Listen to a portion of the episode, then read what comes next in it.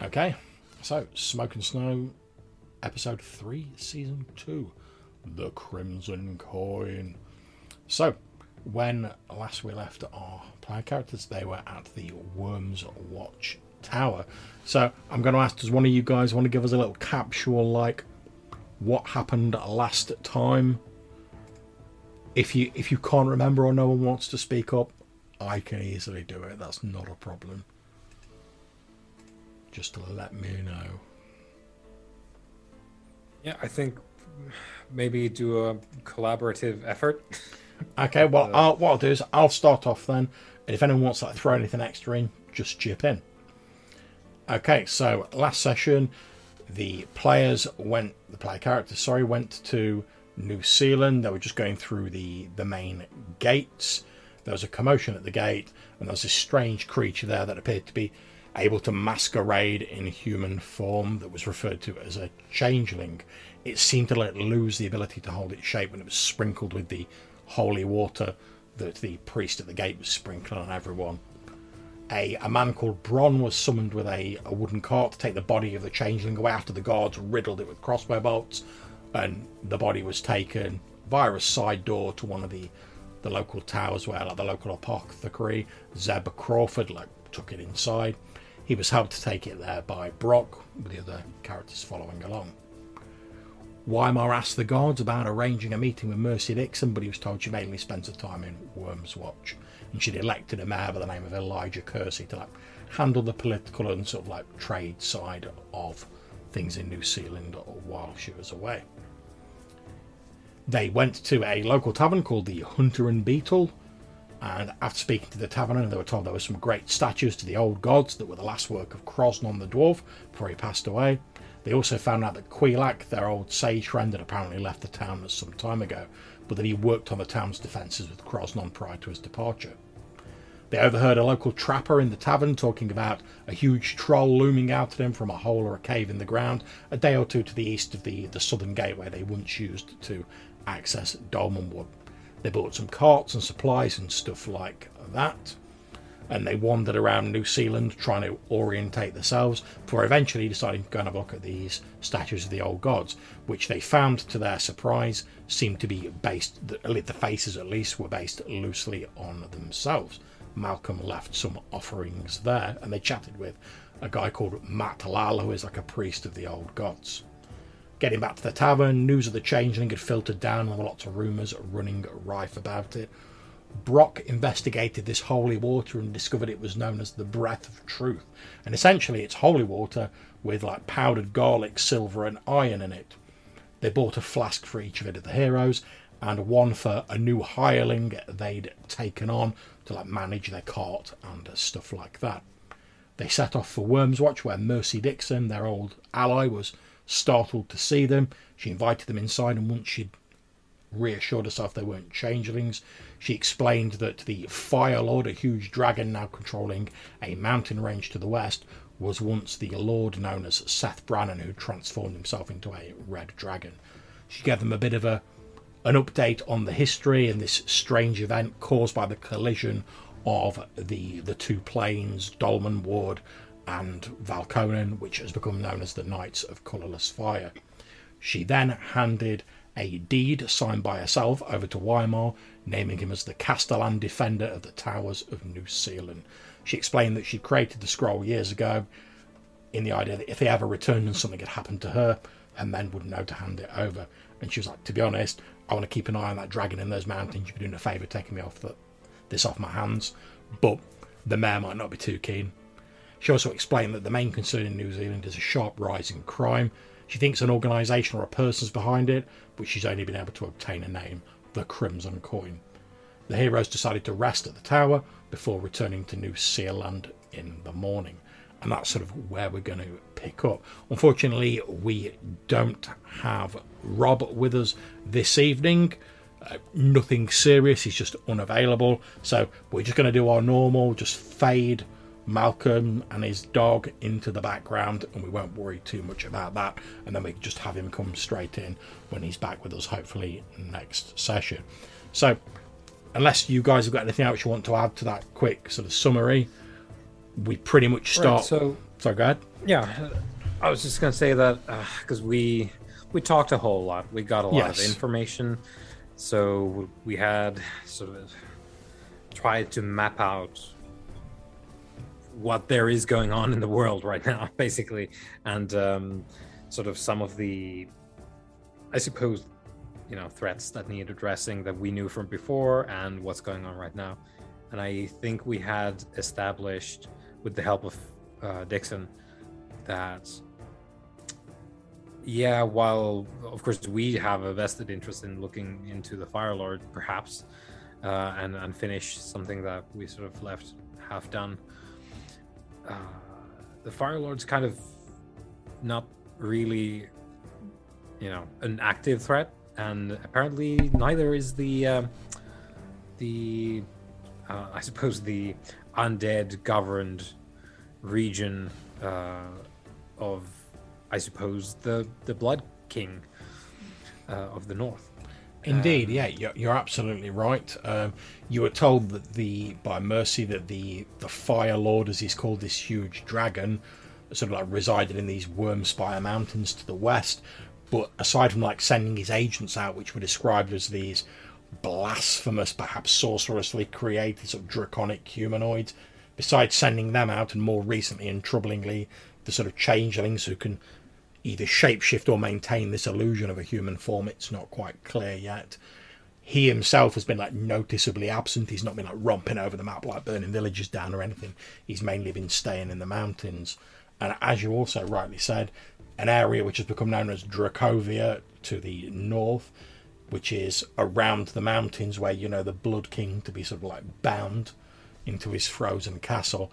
That seems to have settled into a a strange sort of area that's ruled by this sort of vampiric, you assume, like aristocracy, but they're not just like randomly killing everyone. They seem to actually be like governing the villages and such like in the area, albeit in a, a slightly sort of like twisted way.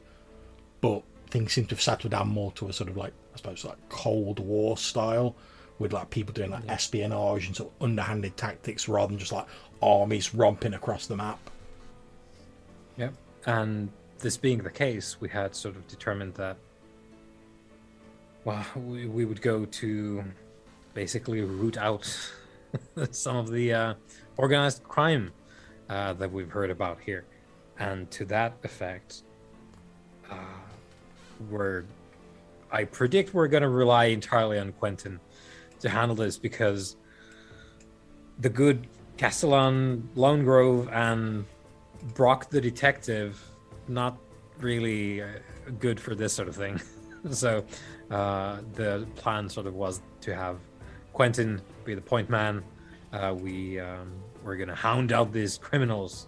Indeed. I'm happy to help with punishment Yeah. rather than detective notions.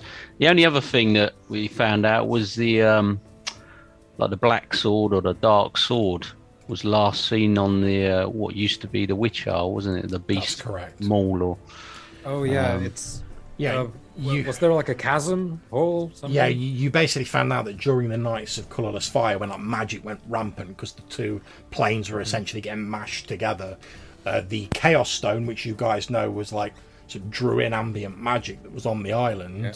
sort of exploded, and the whole like centre of the island collapsed into this, almost presumably people say it's like bottomless, but really probably just very deep chasm, which has become known as the Beast's Maw. And you know that the the wielder of the Black Blade was supposedly on the island, so like at ground zero when that happened, and he was like seen falling into the chasm, and no one really knows what happened to him. but again, that's not a an active threat or anything yeah. that we needed to investigate like ASAP. So yeah, Indeed. Okay, so obviously all of you guys have effectively rested overnight at the Worms Watch Tower, as recommended by Mercy Dixon. You can all recover D3 hit points if you're down hit points.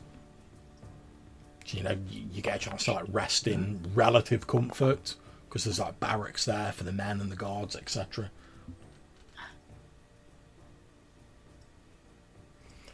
And next morning, early doors, you rise in the morning. Again, it's a fairly sort of temperate morning, although there is a slight wind blowing, which makes it just feel a little bit chill, but nothing compared to like the Valconan of old.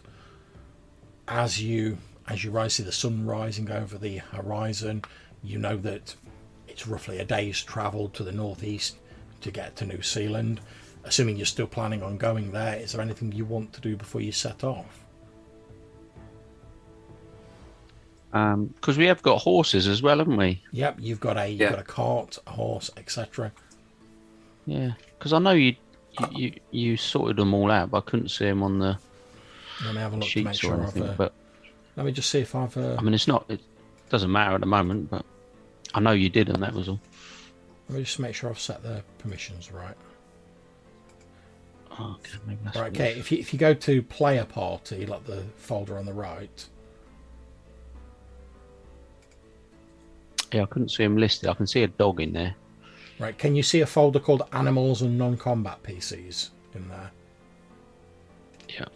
If you open that, they'll be in there. Oh, oh, they've only just appeared for me.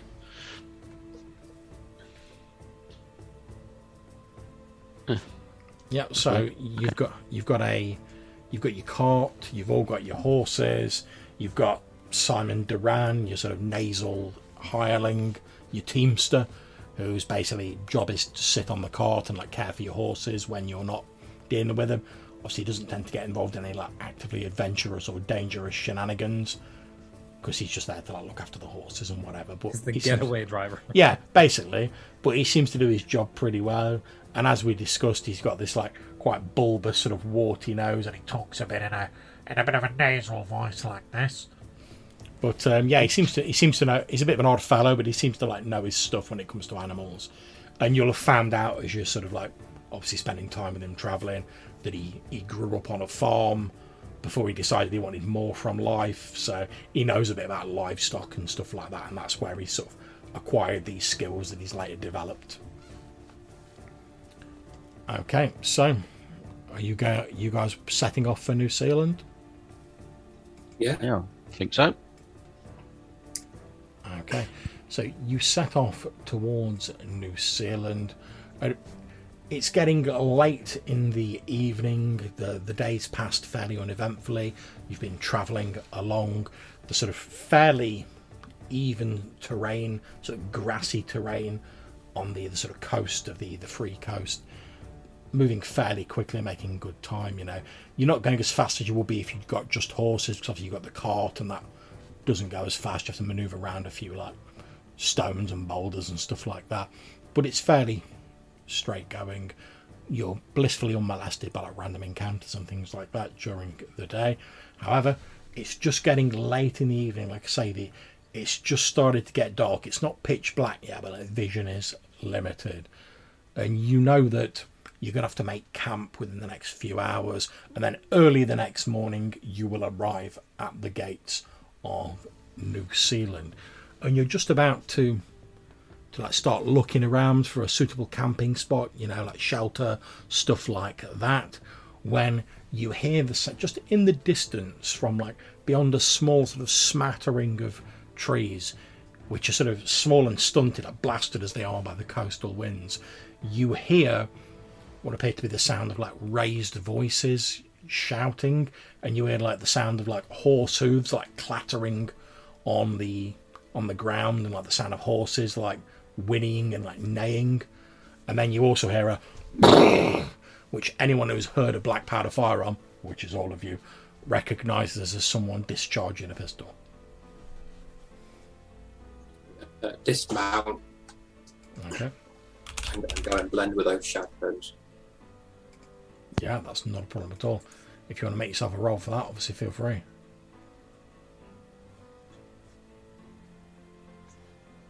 How far away did you say it was, John? Sorry.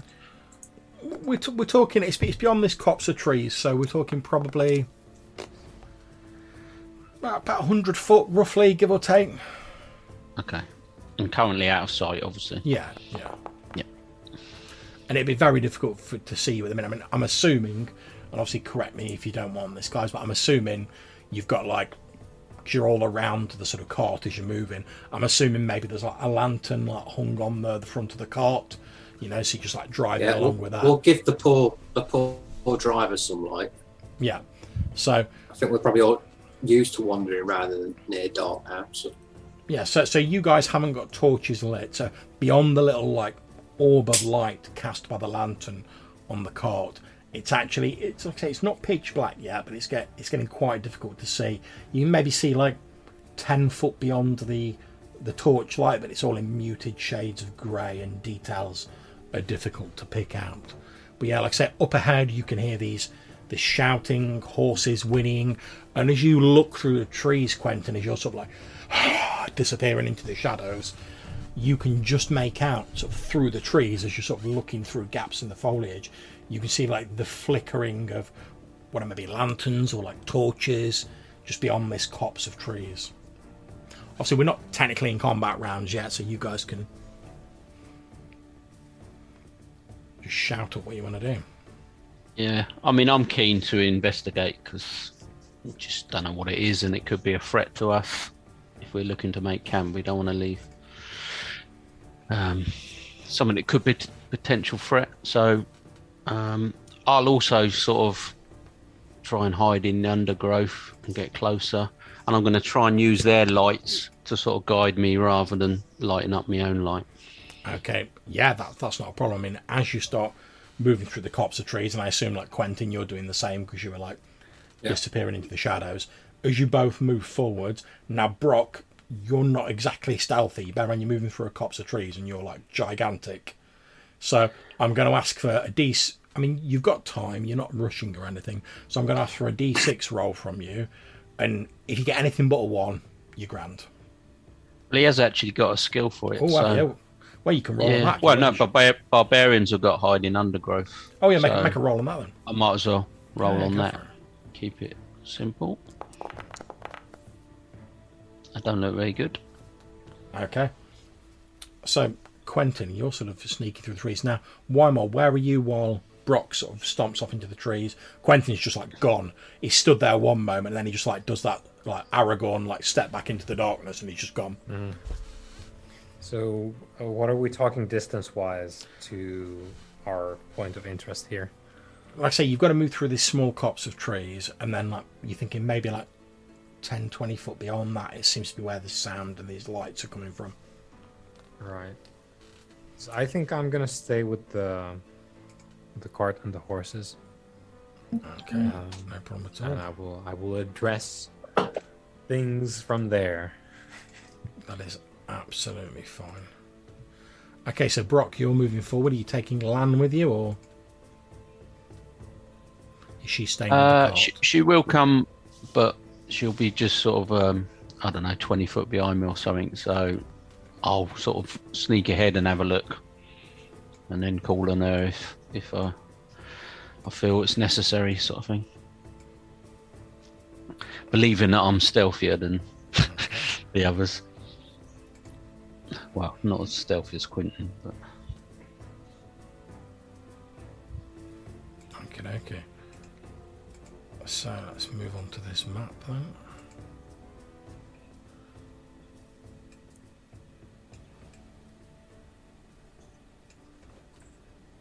You may not be able to see anything, Wymar. Because of the light functions. I have put you in there, but I don't know if you can see the light of No. other people. I I can't currently uh, even see the map yet because I'm loading. yeah, no worries, no worries. So I'll give you guys a description while the map's loading up. Um, as you sort of creep forward, Quentin, you're sort of like staying in the bounds of the trees. You're you're creeping along. You're unseen, and that's not a problem. As you're moving through a sort of copse of trees, you look up and you can see what appears to be a guy wearing a sort of travelling all-weather cloak, and he's sort of, he's crouched in this tree top, so like, obviously like as a lookout or something similar. As you peer out ahead of you, you can see what appeared to be four figures, again wearing sort of similar sort of travelling cloaks, like leather cloaks, on horseback. You notice that like one of them's of holding a pistol up. It's still like smoking, so it's obviously fired recently. They appear to be sort of circling around. You can see near the, the southern end of the map, there is a what appears to be a younger woman.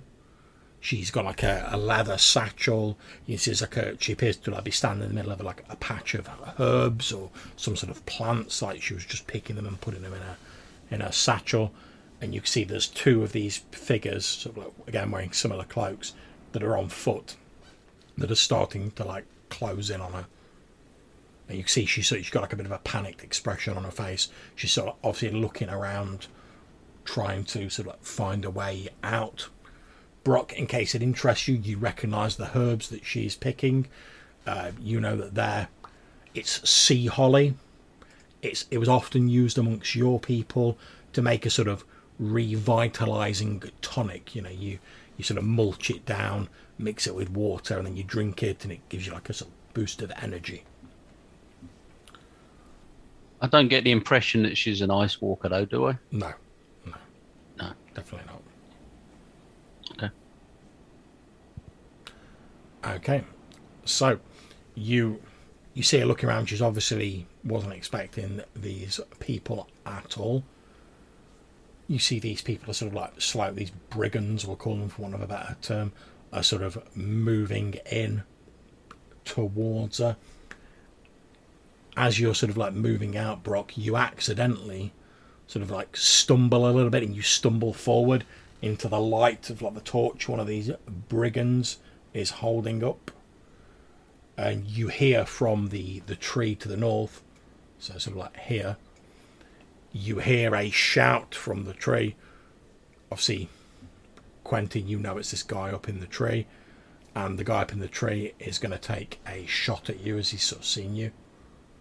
Effectively he gets like a surprise action so Yep. let me just make a quick roll for him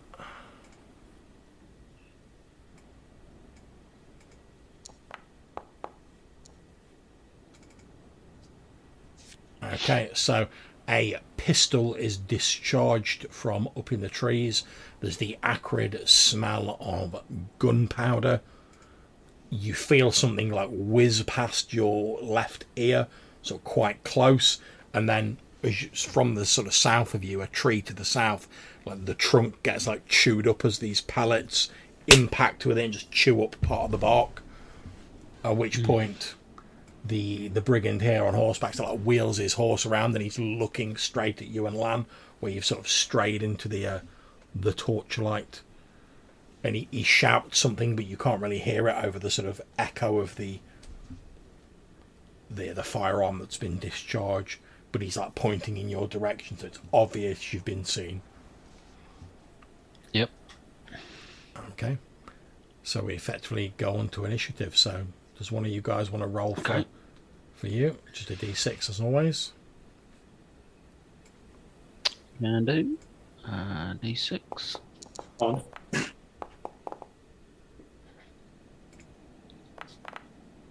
Okay, so you guys are going first. So, what do you want to do?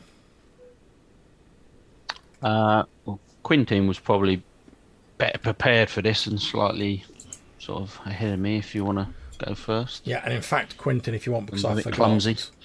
you can actually take two actions this round, Quentin, 'cause you would have got a surprise action. Nice. So you can you can ba- you've basically got like two moves and like two attacks if you want this round. Okay, so I, I get a plus four bonus for the surprise attack. And I will throw my silver dagger at the man in the tree. Okay, Because he's elevated, he's going to be a bit more of a risk at the moment. it's very true. Okay, make your attack roll.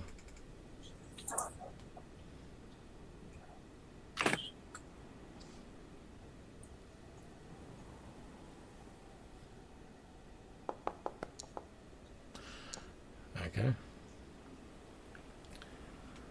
So I'm going to make a. You've hit him. He's not dead, Yeah. but your d- dagger sort of sticks in his side. I'm going to make a roll to see whether he falls out of this tree. I'm going to say I roll a d6 on a one or a two. He falls out of the tree. Okay, no, he doesn't. He sways, and you hear him like "Argh!" as this dagger sticks in him, but he like grabs hold of the the tree with his other arm. However, that does mean he's not going to get an attack this round because he's basically just like holding on to try and stop himself falling out of the tree. And uh, I'll fire a crossbow at this one. Oh, which one? Sorry. Oh yeah, that one. Yeah, go for it. Yeah.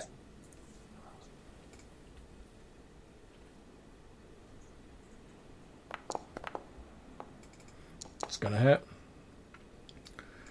Okay, he he's not dead, but your crossbow bolt, like as he sort of is the guy who's wheeled around, your crossbow bolt thuds into his chest.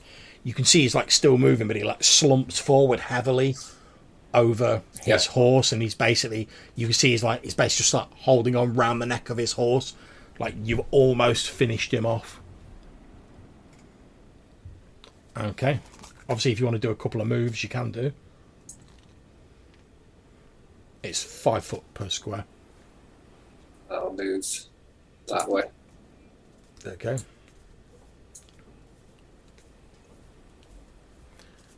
Okay, so Brock, what are you and Lan up to?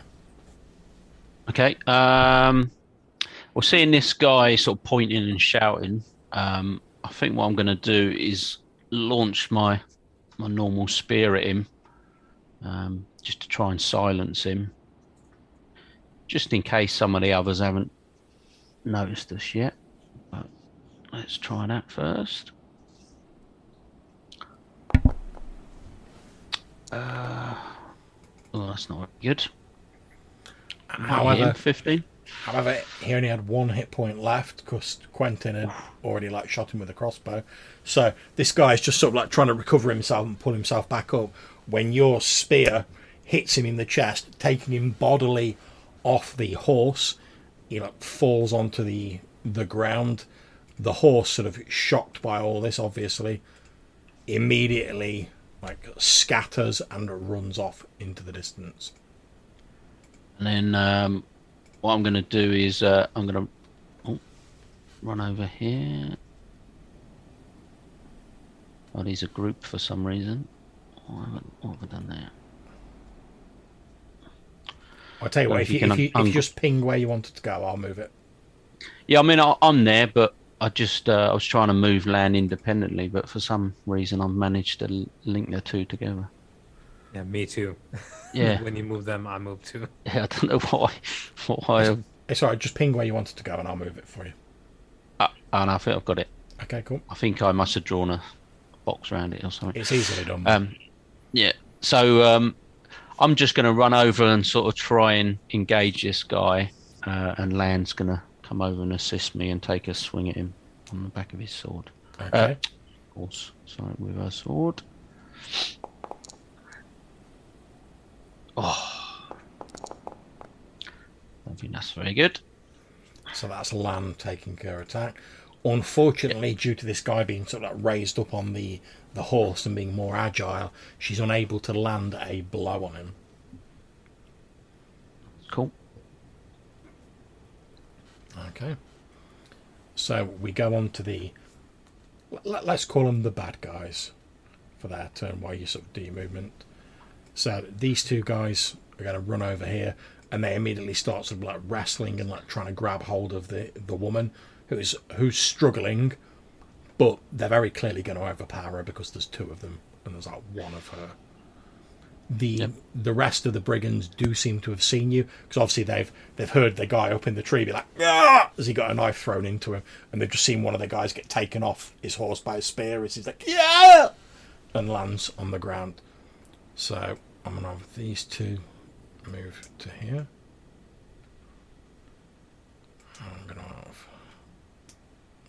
move to there Okay, so I'm going to have one of them attacking Lan with a sword. Of rides in, swinging his sword. Probably doesn't do very well. No, it's only a nine. and then also one is charging towards you. You can see as he's a bit closer that underneath his uh, his travelling robe, he's got it's like open at the front. He's got like a chain vest on. He's uh, he's got a shield down by one side that he's sort of bringing up. You can see that he's like obviously practiced at riding a horse 'cause he's just like guiding it with his knees now.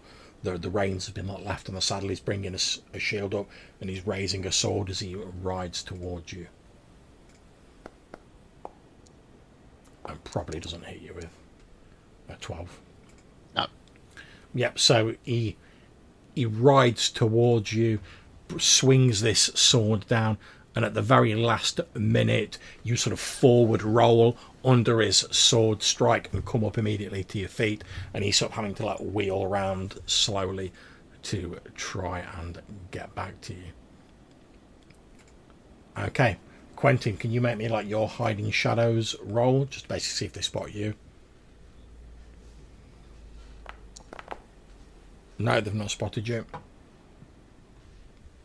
Okay, so we're on to initiative again. So if one of you guys wants to roll a d6, I'll roll for the the brigands. I'm gonna go this time, Dave. I've only So- got I've only got a one, so I won't worry about it. Be- before we do, uh, did I miss something? Was that a surprise round?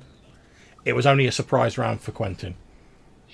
Right, and then everyone else was acting normally. Yeah, that, that's why you Yeah, got the double. 'cause so- I forgot to give us. So if you want to do something uh, while Yeah, we're so- obviously, go ahead. Yeah. So, um, what's the sort of? Oh, am I where I am on the map? Like, is that where the cart is? Pretty pretty much, yeah. Give or take. Yeah. So if we use my token as the cart, because I'm not expecting you to put on a cart token unless you have one. Um, how much does the cart move in a turn? The cart it moves like it's about be about forty feet. S similar to you guys. Obviously, it's much heavier, but it's got two horses. So Yeah. So, if my uh, crime-fighting friend, the the cart driver, um, if I urge him to like put the put the horses in high gear, uh, we're gonna send the cart forward along the path. If he's amenable to my plan of basically shock and awe, we're gonna charge in with the cart. There we go. hopefully maybe catch this dude that's on the I- I've enlarged your token a little bit just to sort of represent to show that like you've got the cart with you. Uh, okay, so you're trying effectively what you're trying to do, and correct me if I'm wrong, is you're trying to persuade your hireling Simon Durano like deliberately was like, "Oh, I'm not into any like dangerous shizzle. I'll look after your an- your animals, but like that's all you're getting." You're like, "J- just bring the cart into like this uh this combat with like these brigands, would you? Is that correct? yeah so yeah basically i, I turned to him and was like it's like this is the hour Cometh the hour, cometh the man. i would ask of you to put us on a course uh, of conflict with these gentlemen over here um, you need not draw your steel uh, unless you wish to do so he hasn't but- got steel. Yeah, well, that'll make it more difficult. Basically, do y- do you wish to jump off before we go? Okay, so what I'm going to do is I'm going to make a morale check for him. If he mm-hmm. passes, effectively you'll get to move the cart with him. Otherwise, like, he'll be like, "No, I'm, I'm getting off this train." Okay, so here we go. He- He uh. has failed, unfortunately. So he's like, Yeah, actually, if you don't mind, I'm just going to jump off the cart here. And, uh, yeah, you, uh, you, you go right ahead. You not take the cart wherever you want. It's your cart. But I'm just, I'll, I'll be right back here when you, when this whole mess is over. and he sort of drops. Yeah, he, find a- he hands you the rein drop, and he's basically going to hide himself. Yeah, find find a bush. I say as I, you know, start with the horses. Yeah, no problem. And obviously, you're sat on the cart anyway. Yeah, He, he sort of hands you the reins. yeah. So the idea is to go one, two, three, four, five. What did you say? Forty Yeah. feet. So that's five times. So uh, are we? Was it Five foot five per? Yeah. So uh, 30, 35, 40. The horse disappeared, so it's not in the yeah, no, the, ho- the horse is rode off. That's just where the guy's body Yeah. is. That you unceremoniously I'll, ride uh, over in your cart. So, um, Okay, so uh, So just to explain Yeah. to the rest of you guys, as we're going into the new round and like, roll in initiative, you suddenly hear like a and you hear like the and you basically see your cart with its two horses, Sons Duran, your teamster, and like Wymar sort of sat in the front like sort of old west styly, like lashing the reins as the cart goes rumbling down this coastal track, which is what you guys have been following because it makes traveling quicker. And he sort of like gallops between you guys, seemingly on like a direct course for Yeah. one of the horseback brigands. And then we'll go into our we'll go into our normal initiative, which I believe Dave you rolled a five four. Is that correct? Yep. Okay, so it's going to be you guys going first. Obviously, you guys feel free to go in whatever order you want. I'll, I'll let Brock go first because he's going to make more distraction for me to keep on doing these sneaky moves. So Okay. Um, so I'm going to continue to attack these guys here. So directly south of me, I'll take that one. Okay, so would you care to describe how you annihilate the guy to the south of you? Um, so basically, the guy is sort of leaning down to obviously take a, s- a swing at me, and as he does, I'm just gonna stick my sword into his his his stomach basically, and just pull him off the sword, and he goes down with a heavy sort of crack and bones breaking, and Indeed, Doesn't move from there. and his horse carries on in the same direction as you sort of step out of the way. It continues running past the trees where Quentin is unknowns to most people and sort of disappears into the distance. Obviously, if you guys want to like round up any of these horses later on, you can do, but this is just for convenience sake to get them out of the way for the combat. um, and then I'm gonna run over here to try and aid this this woman, uh, and Lan's gonna take a a swing at this other guy on horseback. I'll leave her. I feel she's capable enough to deal with him. Okay, she swings at this fellow. Unfortunately, again, he uses his increased sort of like maneuverability because of the horse to like sort of stay out of range of her swings. Okay. Okay, who's next? I'm going to shoot the guy in the tree.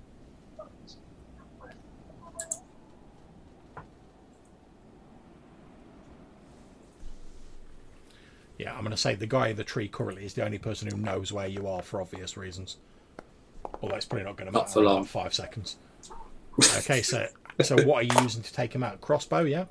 I'm using a crossbow here.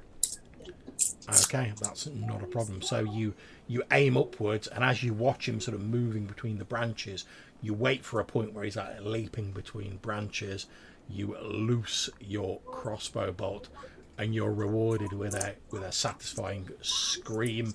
And then his body just like plummets through the canopy. There's like branches snapping, leaves going everywhere, and then he lands in a heap next to you. That's good. That's my dagger safe. Indeed. Okay. Wymar old west in it on the wagon, like down the path, like the horses are sort of like their heads are going up and down as they're sort of whinnying, and you hear the thunderous sound of their hooves pounding down this this sort of like compressed dirt track. So, what? How is this guy looking? Uh, The, the guy in front of you, he, he looks fine, albeit slightly shocked. Because he was like, mm-hmm. "Oh, well, we're just going to like grab this like lone woman here. Oh, we're, we're, we're brigands. There's loads of us. It's going to be well easy." Then like a load, like a, a massive barbarian or two massive barbarians have like leapt out of the trees. One of his guys has just like screamed in, who was like one of his lookouts, and he's no idea what's happened to him. And then like this crazy man's just come like lashing out on a cart. So he looks a little bit surprised. You can basically see that he's he's sort of like lifting up a pistol to like point in your direction, but obviously he's not a chance to like fire it yet.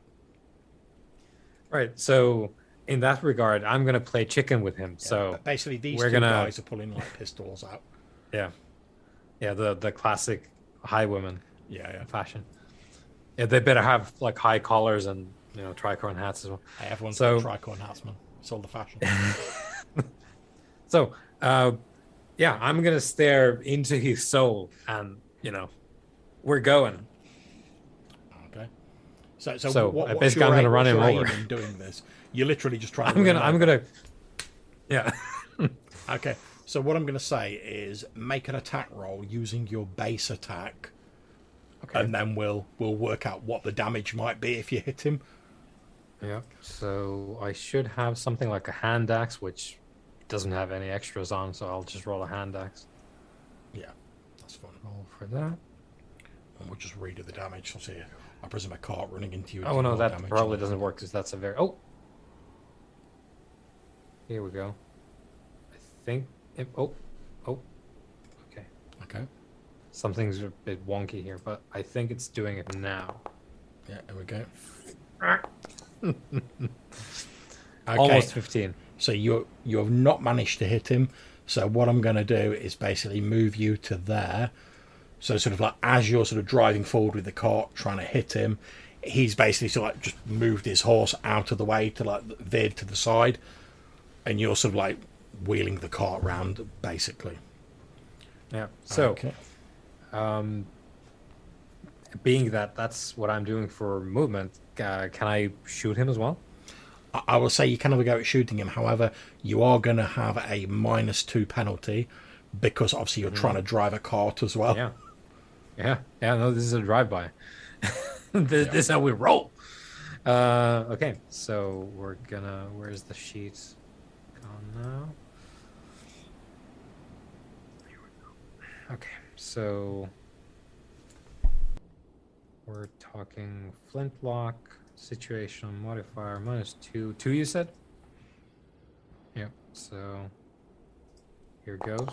Same guy. I think he. I, I think that's tag.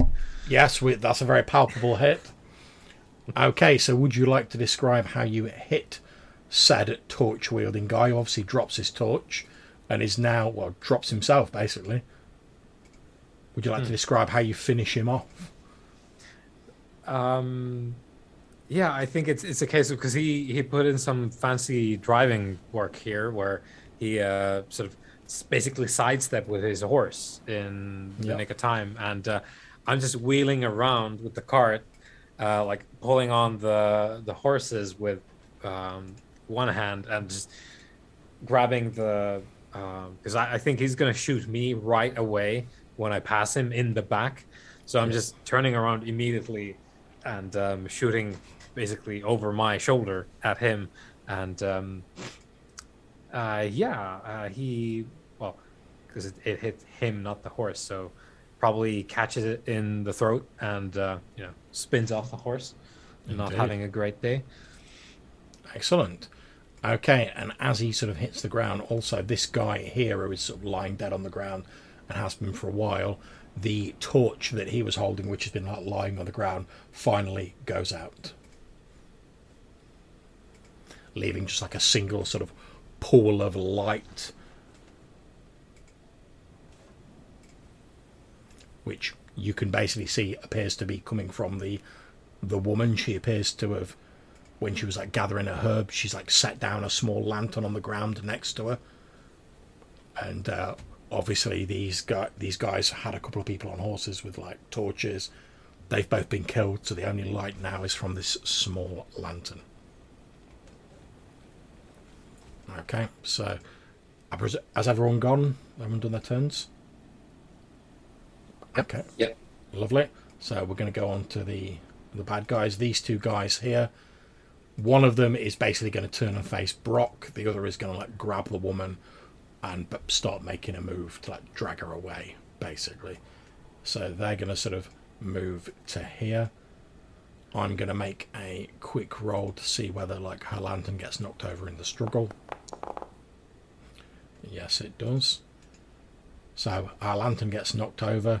There is a smash, and the lantern breaks and goes out.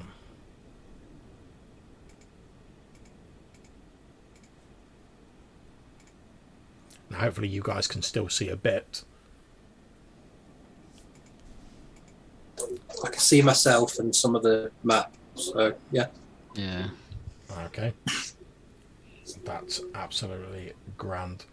So, in the darkness, we're to make our. Uh, I'm to make my attack rolls. So, the brigand attacking Lan.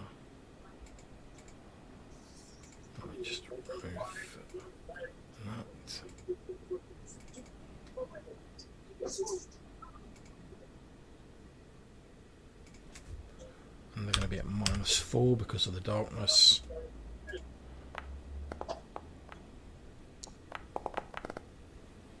Is a 13 enough to hit Lan? Uh, she's 15. Okay, so this, this guy swings at her. Can't really see her in the dark. They're no better at seeing in the dark than you guys are. Obviously misses. Okay, so I'm going to have the the the other brigand who's drawing a pistol is going to shoot at roughly where he thinks Wymar is. Again, he's going to be on a, a fat minus four penalty. So let me just make his uh, roll sort of be minus four from this. Yep, gets nowhere near you guys. However, very briefly, there is a flash of light here. It's like the gun, like. so have a quick look at that. And when I finish talking in a few seconds, I'm going to turn that light off because the flash has now faded. Okay. So the brigand who was dealing with Brock is going to try his attack again with the penalty.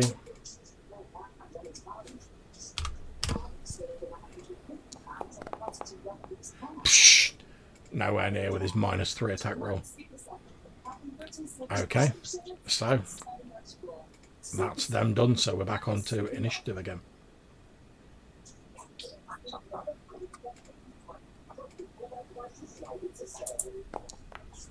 It's a- It's a mighty one for me again. go on, Wymar. Yeah, it's your turn. Oh, Taking turns. well. Uh, historically, this has not gone well. Um, The odds are in your favour. A- And, and in fact, because I completely forgot that we said the cart had a, a lantern on it. So what I'm going to say is that basically Wymar, as like a free action, has just sort of like relit the lantern on the cart because he because that should have been on anyway, and it's only really hampered me. So. So we'll say it went in his full gallop. The lantern went out because it was getting jingled around, and was just like relit it. But yeah, you get to have your go as normal, you guys. So anyone within the range of that light is not at a penalty. If you're outside it, you're on a minus four penalty for any attacks. Yeah. I'm, I'm going to shoot this guy with my crossbow. Okay, you won't be at a penalty because you're shooting into the light. So make your attack roll.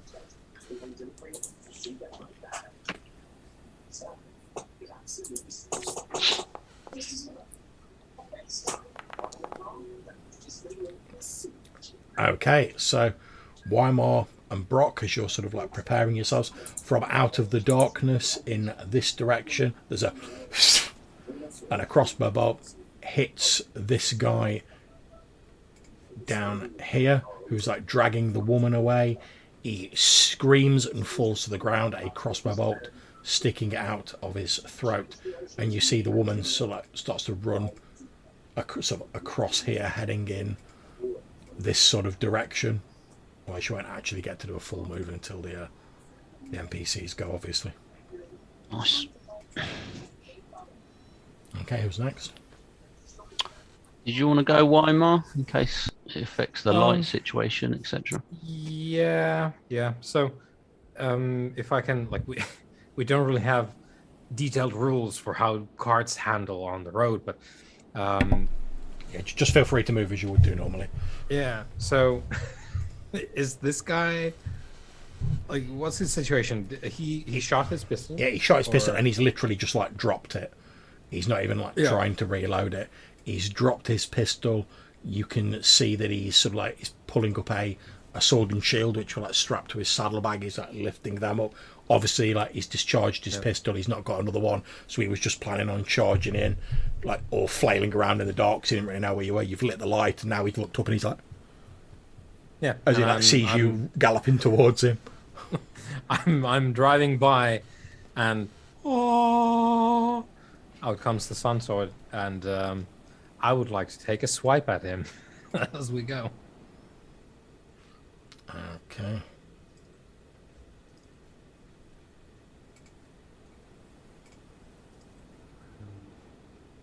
This guy's not undead, so we're gonna, gonna roll au natural. It's not looking great for him. Indeed, it's not. However, your sword is now illuminating the scene. As like literally like the light of day is like pouring out. As you all hear like the choral like as he draws the sword, swings it at this this guy's like, What the th-?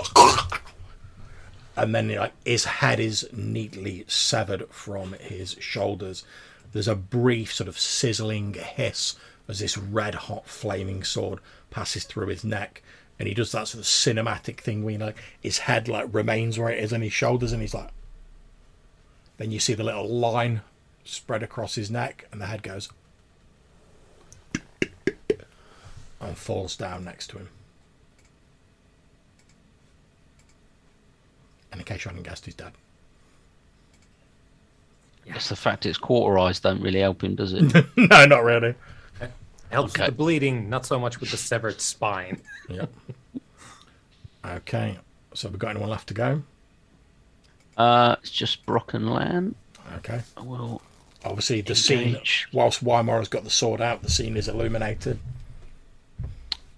yeah, Brock will he'll briefly look over and um, he'll be pleased to see the woman seems to be uh, free at the moment, so he'll continue to attack the one in front of him. Not very well. And then uh, Lan will also attack the one on. That looks a bit better. Indeed, it is. So Lan actually steps forward, stabs because she's been like flailing around at this guy and not able to get at him. She actually stabs the horse. The horse topples over to one side, like landing on the leg of the guy. And whilst he's struggling to free himself, Lan steps over with a sword and finishes him off. Nice. She will come running over to aid Brock next Okay. round. Leave one alive. Oh, that might be challenging. Okay, so we're on to the NPCs, so, such as they are. So I'll do this guy attacking Brock. He's got no modifier now. Doesn't hit anyway.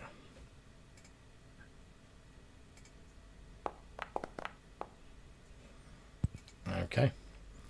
So, back to initiative then. Unless anyone else has got to go. Okay, so They're all done. I'll roll my initiative. It's a five for me. Uh, it's back back to me, innit? I'll roll. What's up, man? okay. one. So yeah, the, the, that brigand swings at you again. Doesn't manage to hit.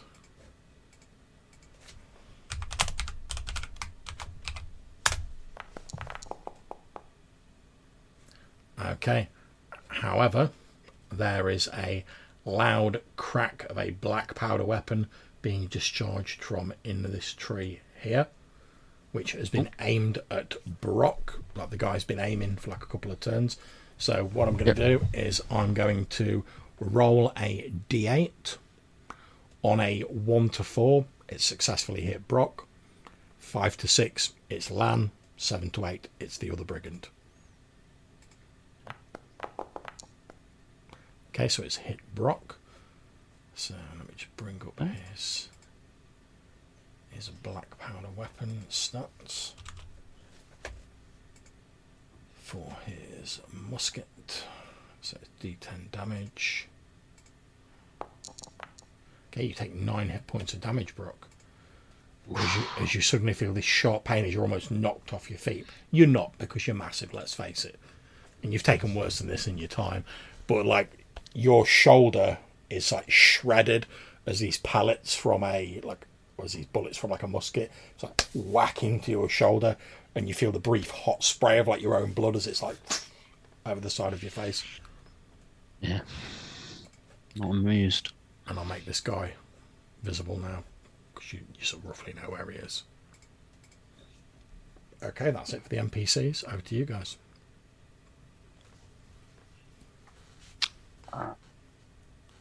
I will definitely shoot the brigand in the tree with the crossbow. Yeah, Right, I'll- do you want to go first? Yeah. I've, I've just just to let you know, I've just moved the woman a bit because I forgot. She's just sort of like running towards the path, basically. It's double damage, so it's six. Okay, who are you aiming at? The the man in the tree. Okay, yep. So this guy's got off his one shot, but he's revealed his position. Quentin sort of steps forward a bit into the light, aims his crossbow rapidly, fires it. Again, there is another scream and the sound of a body falling out of the tree. Only one brigand remains. Um, yeah, I'm going to raise my sword up, ready to sort of cleave into him and offer him uh, rich, uh, some sort of surrender. Okay, I'm actually Drop gonna, your weapon and you'll survive. I was going to say I'm going to make a morale roll for him, which I should have made anyway. But okay, so you you raise your sword up and you like drop your weapon and you'll survive. And he like drops his shield and his sword, sort of like falls to his knees with his hands up, and he's like, "Okay, okay, okay, I, I surrender, I surrender." And he's like holding his hands up, his weapons are like on the fucking floor. We're effectively out of combat rounds. Okay. Well, I'm going to. Uh, I'm gonna go and get my silver dagger. Yeah, that's not a problem. You can recover like your spear and your dagger and whatnot. That's not not an issue. Yep. I'm going to uh, secure him. So tie up his hands and feet for now. Yeah, not a problem. Like I say, he's got no weapons to like pose any real danger to you, so you tie him up. Yep. Just gonna disappear. these dead And- What, what's the the woman? Is she trying to run off or is she? she looked as though she originally she was just trying to get to the path because obviously it's like the, the most sort of stable ground whereas now she's sort of like she basically got to here and she was obviously planning on like running away in this direction but she's got to here she's obviously seen that she's heard this guy saying he like surrenders and she's sort of like slowed down to she's not turned around and come back but she's like slowed down a bit to like a jog whereas previously she was just running trying to get away whereas she's sort of slowly like slowing down now slows down to a sort of like fast walk and she's sort of like looking over her shoulder out. Yeah. I'll call out to her then. I say, I, I suggest you stay with us. Uh, nights drawing in. It's not safe, obviously. she's like uh, no uh, th- th- thank you uh, uh, who- who are you Um, we are travelling back to our our town, New Seal Land. She says, "Oh, um, well, well, yes. In that case, I, I certainly will travel back with you. I mean, after I'd after I'd finished collecting the uh, the the sea holly there, that that's where I was planning on heading." And she's all like What pats the pats the satchel. She says, "Oh, oh, sea holly," and she like gestures uh, to a patch of this sort of vegetation that's like growing down here. And she says, um, "Yes, uh, sea holly. I'm. I have the great honour to be uh, apprenticed to the to the head apothecarian of uh, New Seal Land, uh, and uh, I, I was sent out to collect uh, sea holly. It grows best in these these rocky places on the the coast, and it's in great demand amongst the the well-to-do as a. And then she looks a little bit uncomfortable as a uh, revitalizing tonic.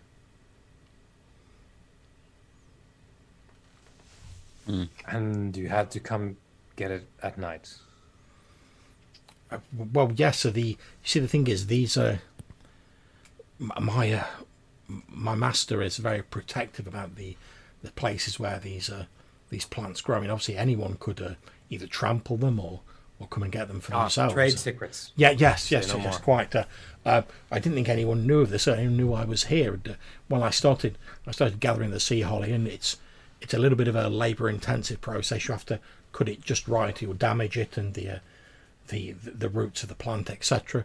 And uh, well, I was I was so engrossed in it, I didn't hear when these these footpads, the, these vagabonds, snuck up on me, and then before I knew it, I was surrounded by horses. Uh, one of them fired a a, a pistol, and uh, th- then the next thing I know, y- you were here. Uh, I'm, I'm afraid I can't tell you any more about them than than you probably already know. I'm they, they just uh, appeared out of the trees, and uh, the next thing I knew, they were they were trying to grab hold of me. I was trying to break free and run away, and the, the rest you know.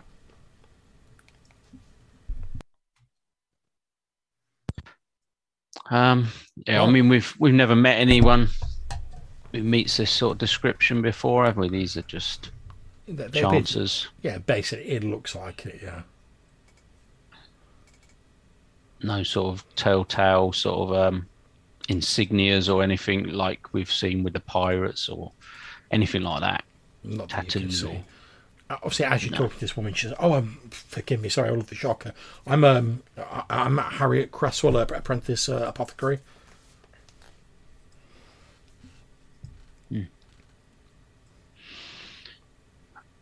I'm glad we uh, we were able to help you in your your time of need. Not as glad as I am," she says.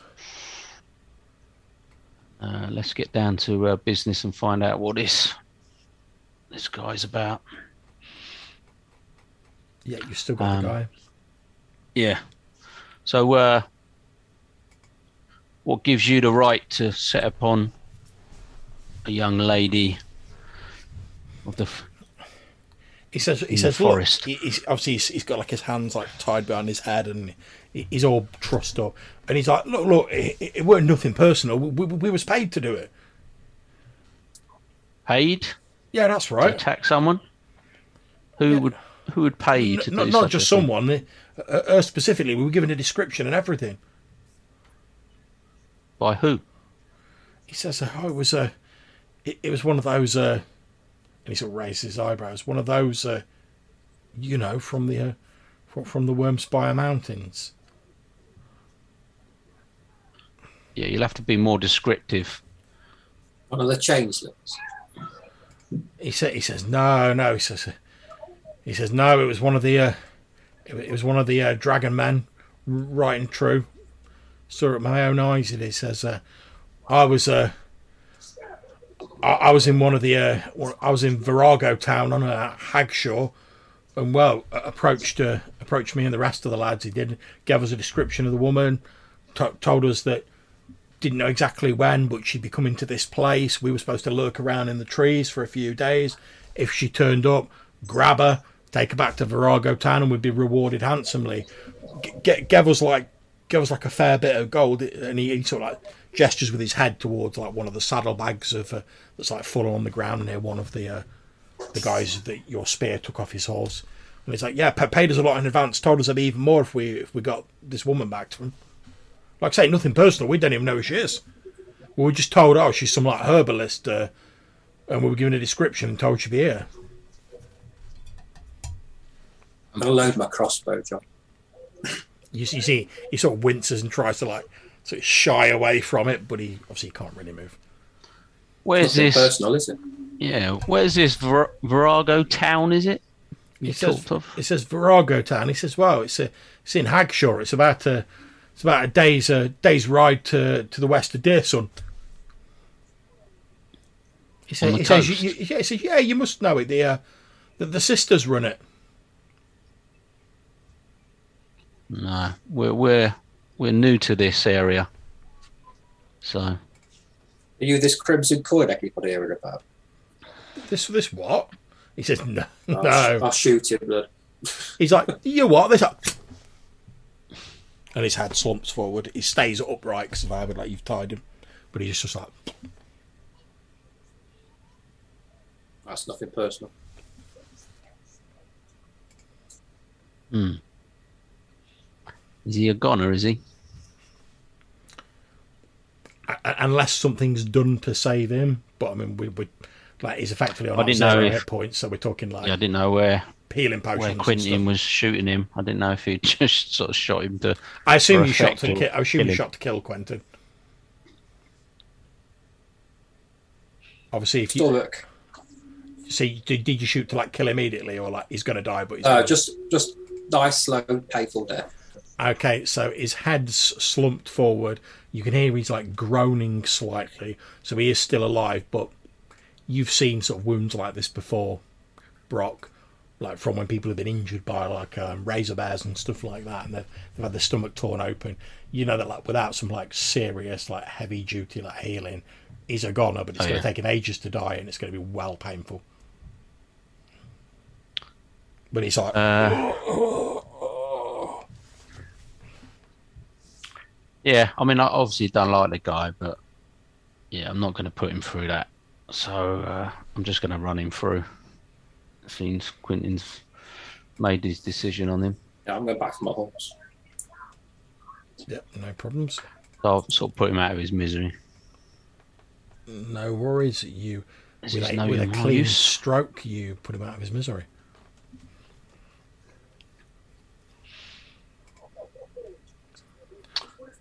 The the woman Harriet Creswell who's now sort of like wandered back over a bit, and she's like, now she can see that like all these brigands have been finished off. She sort of wanders over, and she's like, oh well, well again, uh, my thanks, sir. I'm sure I'm sure my my master will be most grateful for your help in this situation. Would would you know why why they would be uh, after you personally? They seem to know you by description. I, I honestly can't think why. I mean, the, I mean, I'm just a, an apprentice apothecary. I don't have any, well, beyond my knowledge of herbs, I don't have any anything that would be valuable to anybody. What what about your your uh, your master, as it were, or your, your says, well, teacher? well, yes, I can understand if they were, if they were going to attempt to, to to steal away my master. I mean, uh, after all, uh, my master's the head apothecary of New Seal Land, uh, so sh- her knowledge is far far outpaces my own. And she's quite well known in this area. Oh yes, yes, of course. I mean, uh, especially since that um, that business with the changeling, it was um, she who first invented the uh, the the unguent, the the the salve, the the sight of truth that is scattered on people as they enter New Seal Land. Okay. Round up the horses, get the gold, sell the horses, more gold. Find this crimson coin. Okay, Then find out what's going on with this other kidnapping. so we'll deal with the horses later. But as you check through the saddlebags of these the various people you've felled, you do indeed find out they appear to have been extremely well paid, and between all of them, you find six thousand gold pieces, Wow. which is a an amazing payment by anyone's stretch of the means. Never mind like brigands, effectively. What's the what's the coinage here? Who's who's paying these guys? Okay, you see the coins here. They appear to have a like a sort of three clawed like mark on one side, and they have like a a very simple like dragon's head on the other side. Have we seen them coins when we went to New Seal Land? No, the, uh, the Previously. ones in New Seal Land uh, had a crown on one side and uh, a seal on the other. Yeah. Hmm. But- and the two two sisters owned this. Well, not owned, but seemed to run this town off the on the coast by Dearson, Well, yeah, well, west of Dearson. as you're talking about that, Harriet says, um, "Well, yeah, surely you you must have heard of the of the the, the sisterhood. They're a they're- they're a strange sort of religion. They they they settled on the uh, on the the southern coast, just just to the west of here, uh, uh, Hagshaw, as it's now known. Uh, they they appear to have some sort of non-aggression agreement with uh, with Wormspire Mountains. They've they seem to be like not attacked by them at all. The the the creatures, and she wrinkles her nose up in a bit of disgust, from Wormspire seem to come and go freely and not cause any trouble there. But whatever witch spawned bargain they made with the with the Lord of Wormspire, I I shudder to think. And and these this sisterhood or whatever, where did they come from? Did you say? She says, "Well, from from what I hear, and this is this is only rumor, mind you. Uh, I I heard that their leader was a once a an old or wise woman who lived in a in a small cave near to a to Dear Sun, and during the the nights of colourless fire, when chaos reigned and magic ran wild in the streets, uh, she emerged from the, the caves and she used her her own sorceries to combat the worst of the effects in the small area around Dearsun. In gratitude to that, she she effectively became the, the de facto ruler of that small area, and I gather she she took a number of women, young women, as her apprentices, uh, her, her lesser priestesses, whatever you want to call them, to to start this religion, and between them they built Virago Town, just to the just to the west of Dearsun, and I, I believe that's where she still is to this day, as far as I'm aware. But like I say, that's just rumor. Have you seen this woman? Has she got quite an old sort of hag-like appearance? Yes, well, well, from from what I uh, from what I've heard, I've not seen it directly, but from the descriptions I've heard, bear in mind these may be exaggerated. Uh, yes, she, she had a distinctly crone-like appearance, like slightly. From what I've heard, she has slightly greenish skin. Jenny. Yes, that's the name I heard. Wonder how good her memory is. Hmm. Oh well. Oh, she can always be thankful. Um, well, is there anything else we need to try and ascertain? I, don't think so. I mean, we're going to make camp anyway, ain't we? Because we're still a couple of hours away, are we? From yeah. I think we should just pile the bodies up somewhere and then I'll just kick them over the cliff. Yeah, that's a fairly simple way of disposing of them. Not a problem. You can do that. Sea burial. You all settle down for the evening. You make camp. You all get a good night's rest. Any of you who are down hit points can regain 1d3 hit points.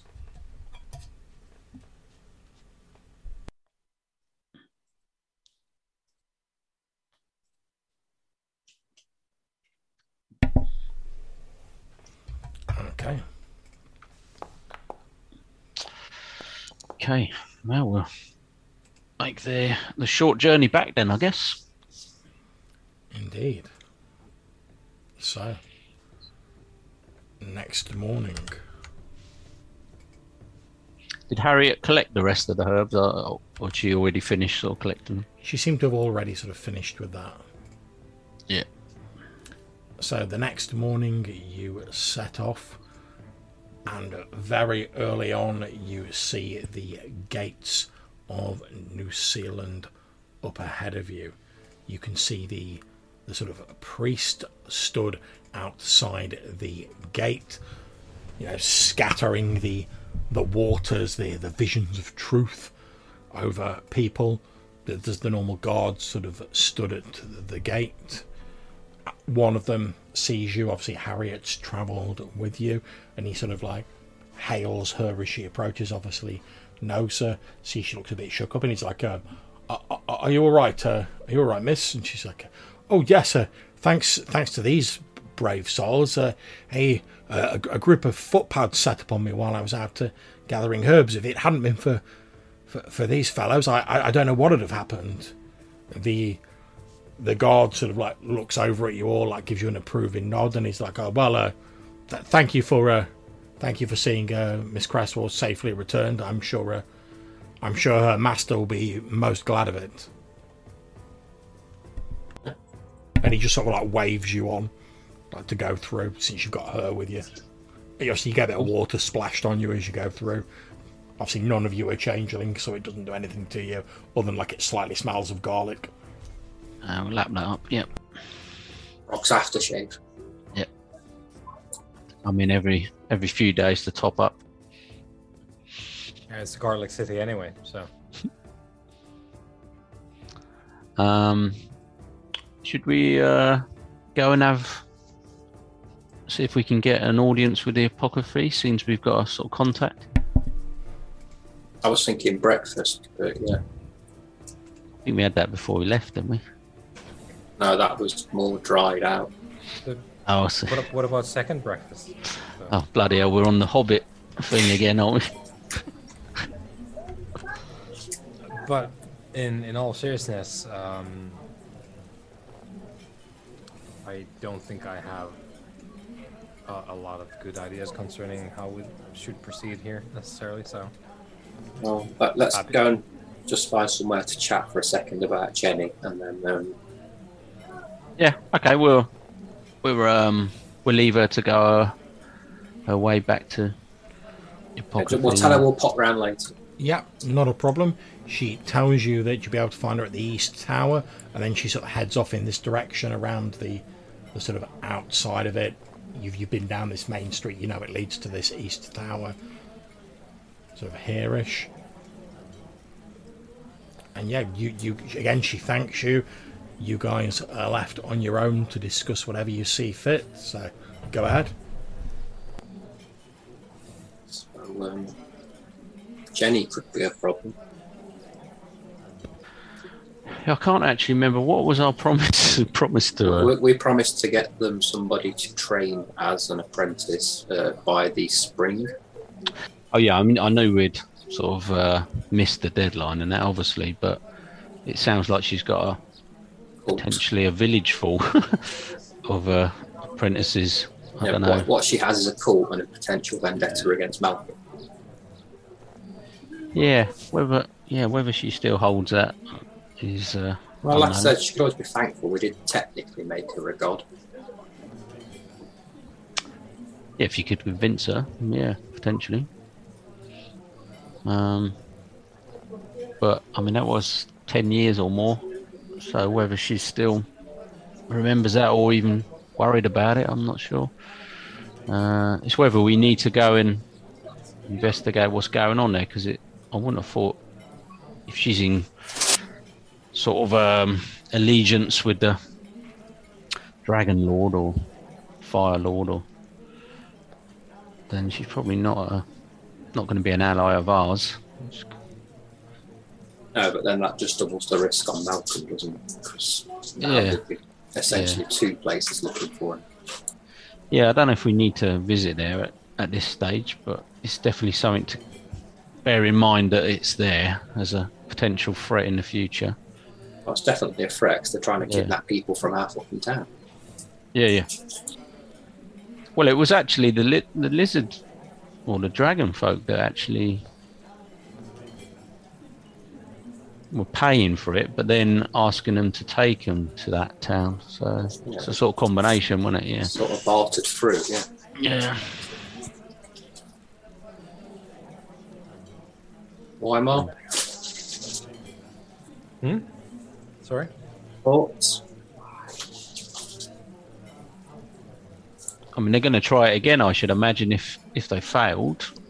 So she's definitely got to be a lot more uh, cautious in the future. Not oh, going to be gonna wandering need about. isn't? Yeah, she ain't going to be wandering about picking bloody herbs in the future, I should imagine.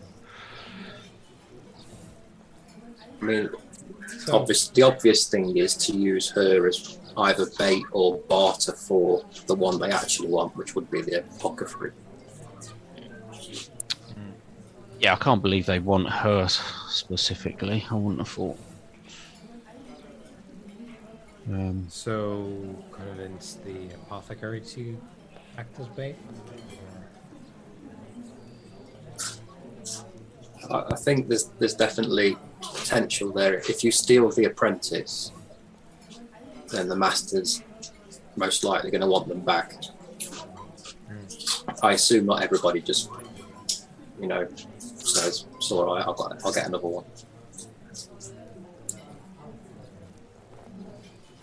Yeah, but they wouldn't be doing it for money, would they? It would be for, I don't know, some sort of meet up or something where they could, yeah, get to the apothecary in some sort of trick or trap, I should imagine. Maybe we can speak to them at a later stage and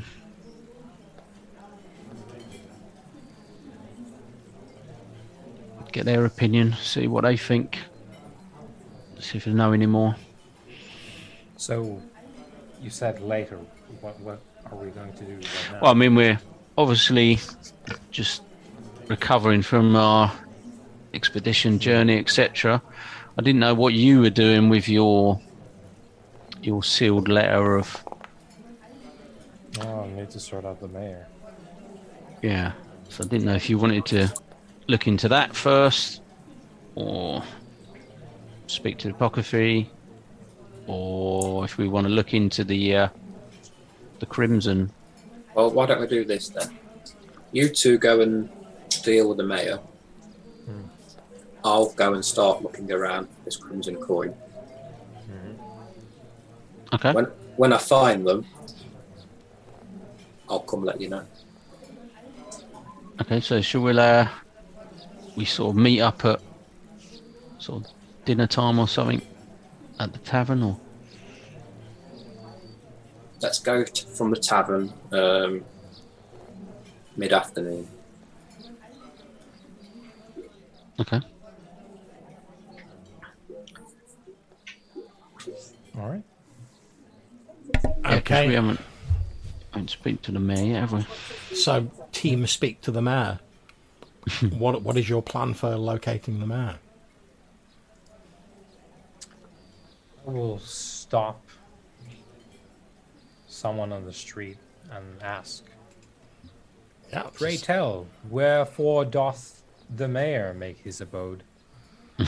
That is an absolutely sound plan. Okay, so you are told, you, you ask around a few different people, you're told that the mayor's home is located in the prosperous east side district of New Seal Land. And if you have a look on your map, you can see that like the east side district is this block here. Mm-hmm. and since you're sort of like you're on the borders of that anyway, this sort of like these grey buildings, you can see that as you sort of look down the street in that direction, the the houses are obviously of like a slightly more sturdy and sort of a not really opulent because obviously it's still a small town, but definitely like more money's been put into these buildings than if you look at, down the street across the bridge to uh, the sort of like the south side area, like all the buildings are a bit more sort of like ramshackle and sort of like thrown together there, whereas these ones look like some sort of care and like some some serious GP has been invested in in these buildings. Many, a gold hmm. piece has been spent. But yeah, you're told the the mayor's house is in the east side district, and I will very quickly, if I can, just quickly draw on like a little hex for. See how quickly I can do this with the drawing tools.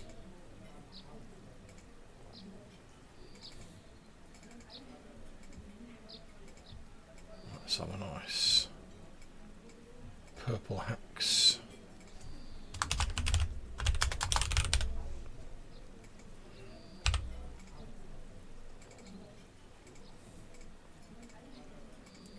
There we go. That's where the mayor's house is. Let's go and see if we can get an appointment in. Okay, so you guys head down there to the mayor's house. You wander through the streets, and as I've said, it's slightly more opulent here. It's also adjacent to this area where, like, you know, the uh, the jewelers and like the chandlers and the people who provide the services to like the central temple district work. So there's like more sort of artisan crafters and such like around here. But as you move past that into the east side district, you start coming across all these slightly more lavish and sturdily built buildings.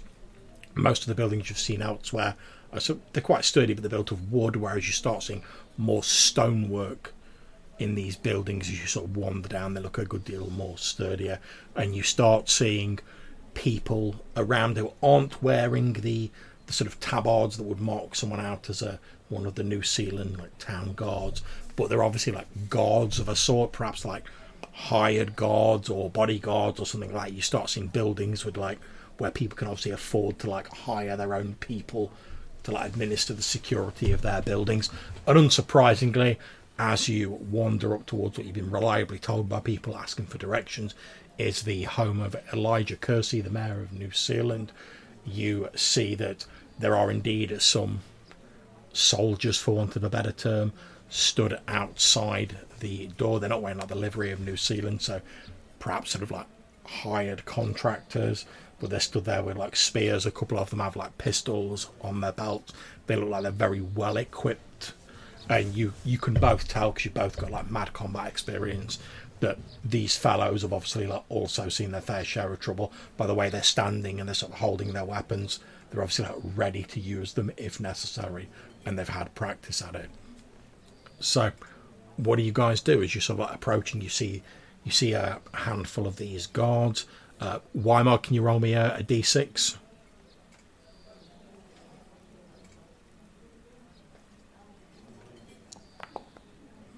Okay, so there's two guards stood at the door. What do you guys do? How are you approaching?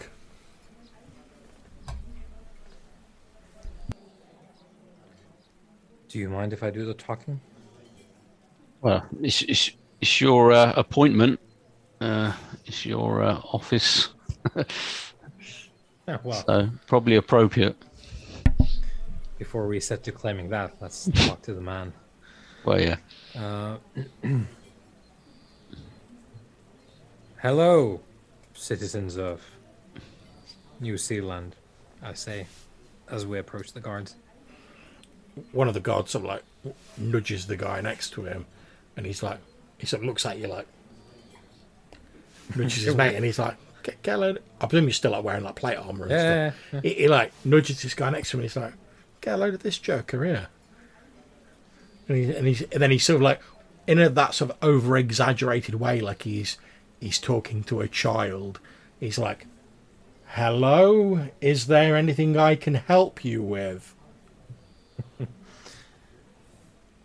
We have come to have a discussion of uh, high import with the mayor.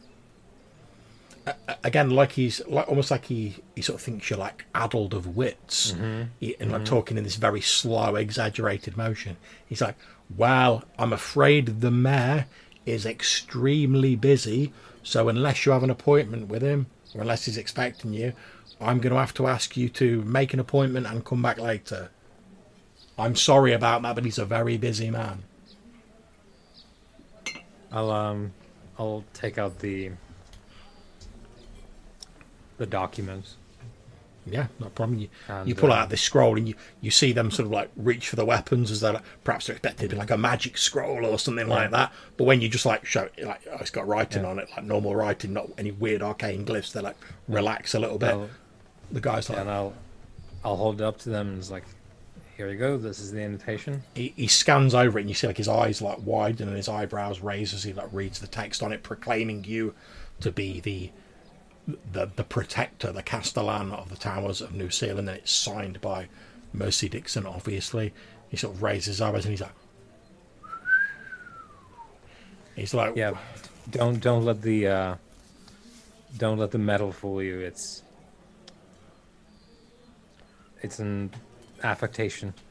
he, he I, sort- I should, as he's reading, I should comment. Oh, you can read then, he, he, he sort of bristles a bit at that, and he's like, "Of course I can read." right? And then he, uh, and, and he sort of like, he like raises his eyebrows. Obviously, looks at you, and you're dressed like you're dressed, And, and he's like, How about you? Oh, he's talking to me now. Yeah, he's, but basically you've come in and you're like, Oh, you can read, can you? And he's like, Yeah, I can read. Like puffing his chest out, but he's like, What about you? As you're like there in your furs and whatever. Well, I'm accompanying Wymar here, so his business is is our business. he he sort of like just just like blanks you, turns towards Wymar, and he's like, uh, uh, "Sorry, forgive my uh, forgive my previous impertinence, uh, sir. Of course, we'll have to get the the, the paperwork um, verified, but um, if you could keep your uh, your manservant here under under control, this is a this is a civilized town. He'll do well to keep him under control I- if he I keeps know. mouthing off. I, I know. I was here chopping the very first logs for it. He, he's sort of like, Let's he, get on. He looks a little bit confused, and he's like, "Well, obviously this this appears, for all intents and purposes, to be signed by the, the current Castellan, Mercy Dixon."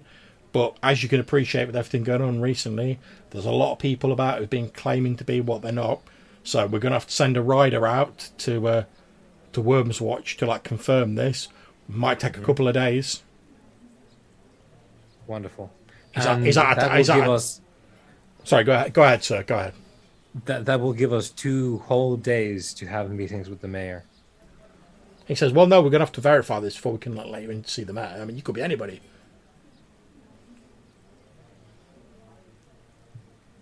I mean, don't get me wrong. You you you've got in through the gates. So you're obviously not one of them th- them changing things. But Yeah, I was about to I was about to pop some garlic in my mouth, but I suppose there's no need for that. he says, uh, I, I, "I tell you what, sir, just to uh, to show there's no hard feelings about the uh, the, the misunderstanding. If if you're willing to wait here for a few moments, sir, I'll go and speak to the to the mayor now, see if he's free." I'll explain what's happened, mm-hmm. and we'll see where we can go from there. I can't guarantee anything, Yeah. but that's the best I can do, sir.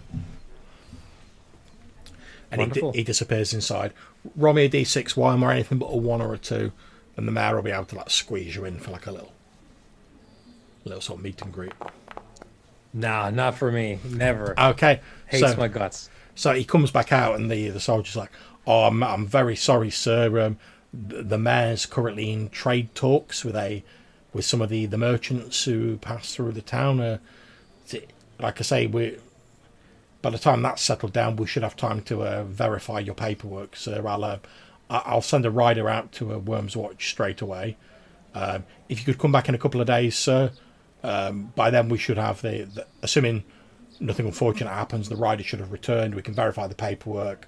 Um, the mayor said as long as the as long as the paperwork's fine, he's quite willing to have a meeting with you in a couple of days at your convenience. So I hope that's okay, sir. Sorry, I can't do more.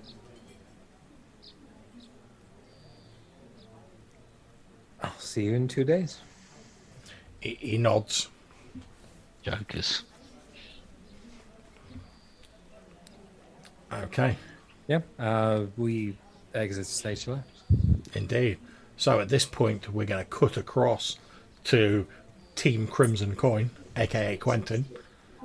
Okay, so Quentin, you're planning on heading into the town. You're trying to track down this Crimson Coin, either an individual or an organization. You're not sure. You've just got the name, and apparently they're like a rising sort of threat in the like the underworld, such as it is in this town. So, so what are you? What are your plans? How, how do you plan to go about this?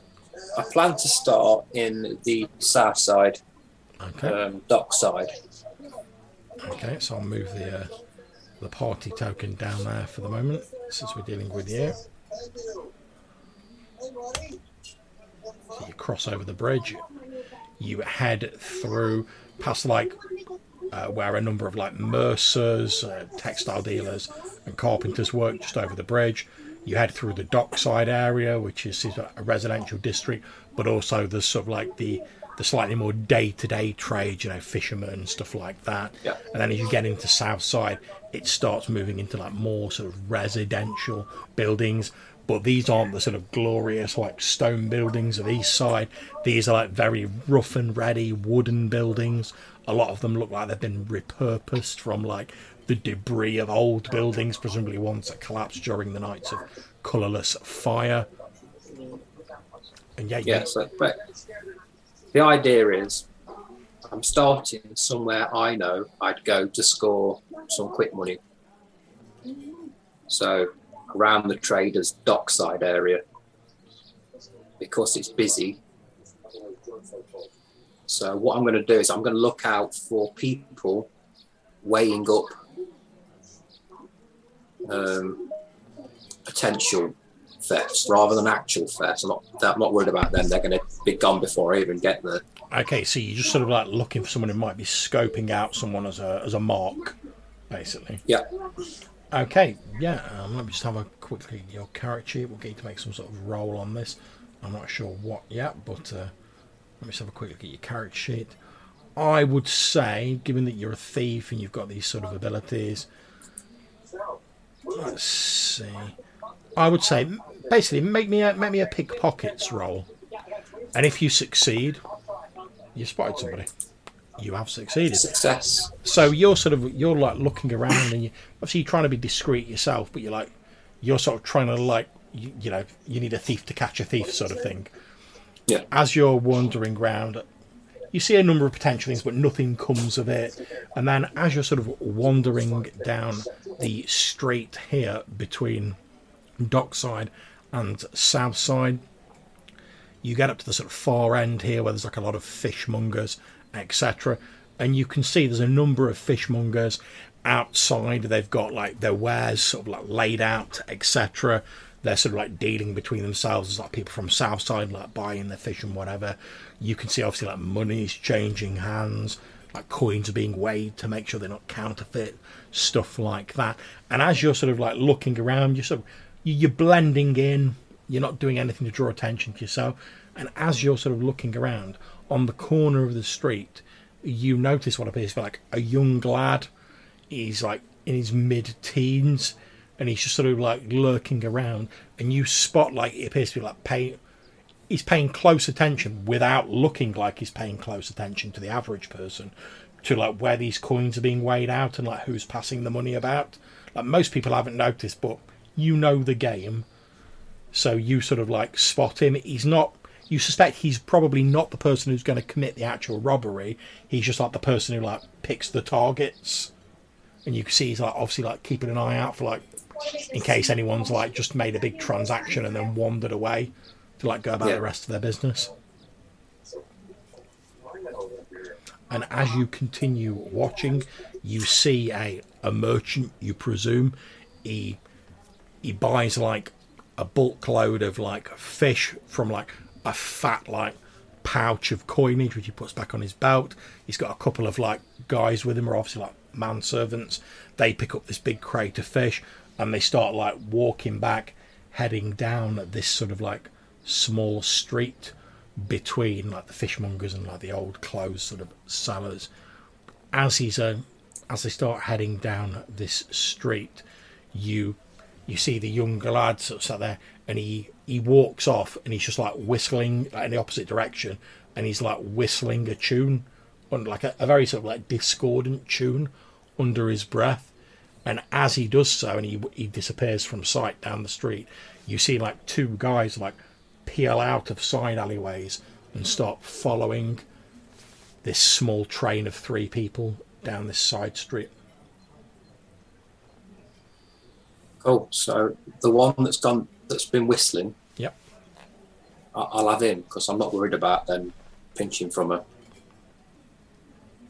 Yeah, no problems.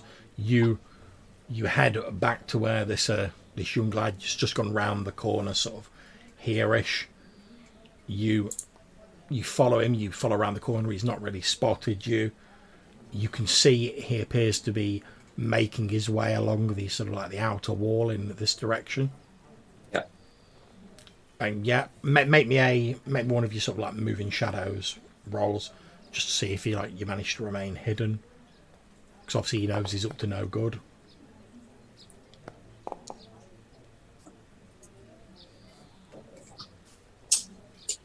Okay.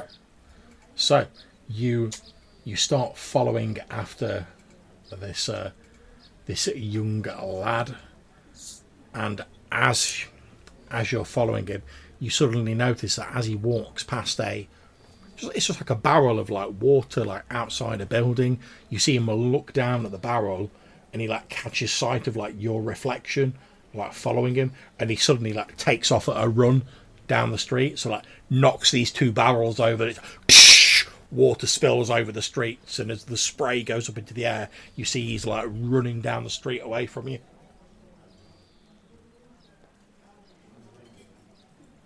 How tall are the buildings?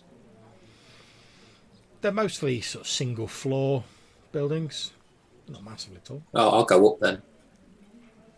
okay now I'll run along the rooftops to get in. Now, if only I had some sort of a chase map prepared.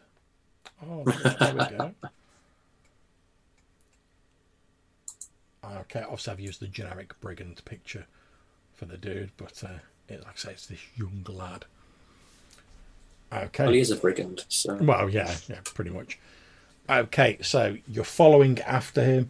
Now, what this is going to come down to is we're both going to make constitution rolls because it's more about can you sustain the pace and keep running. Um, if you can, each time you get a constitution success per round, you get a tick. If you get three ticks before he does, you've caught him. However, I'm going to give you a minus two bonus because obviously you're trying to roll below your constitution score because you're using the rooftop so you can move a bit more rapidly. There's no detritus or street debris in the way. yeah. So for the first round, make your con roll. I'm going to roll for the, the lad who doesn't succeed. Minus two.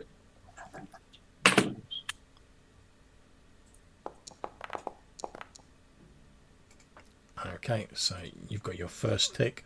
So obviously this guy's like this young lad is like running hell for leather down the street. You can see him looking around, but he doesn't seem to have spotted you up on the rooftops. So you're basically you're actually starting to like like really catch up on him because he's having to like duck round people and dive over like carts and stuff like that whereas you're just like straight running across the roofs occasionally leaping over a little gap. That's no problem for for someone of your skill level. So on to the next round. Again it's just a straight contest. Okay the young lad has passed his this round. So he gets a tick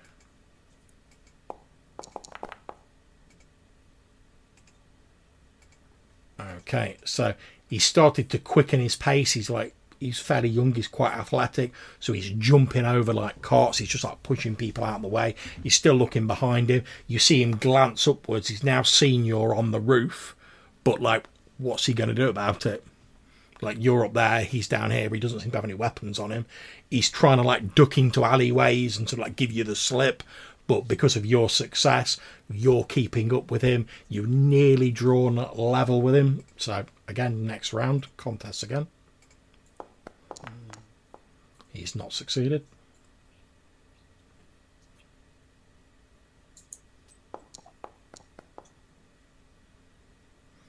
Okay, neither of you. So you're maintaining your sort of level, like you've not managed to gain on him. So we'll go straight on to the next Yeah. round.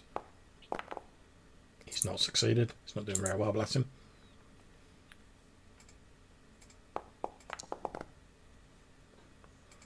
Okay. So, as he he basically ducks down an alleyway again, trying to give you the slip, and as he's sort of running down this alleyway, there's like two buildings with like a very narrow gap, and you've managed to get ahead of him. So as he starts going down the alleyway, you're already stood on the top of one of the buildings that sort of like drops down into this alleyway. What do you want to do? Yeah, I'll drop down in front of him. Yeah, absolutely no problem at all. Obviously, you've got a bit of license because you've caught him in the chase. I don't know why I've brought that map up. So, yeah, you you drop down into the alleyway in front of this young lad. He he tries to come to a screeching halt, accidentally sort of catches his feet in some of the crates and stuff at the side of the alleyway in his panic, slides forward like skidding onto the floor and basically like lands in a heap at your feet as you're sort of stood in the alleyway. So like the shadows falling over you.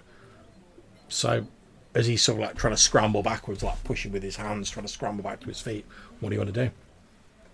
I will just pull up my silver dagger. Okay, You don't want to do that, kid. he, he, he sort of like he, he looks up and he's like he's like I didn't do anything, Mister. I didn't do anything. Mm, it's debatable, isn't it? He looks up and he's like, "Wh- what, what do you want? I want either your life or He goes pale when you your say boss. that. It's like, oh, I, I, I, my, my boss. I, I, I don't don't know what you mean, sir. He's obviously lying.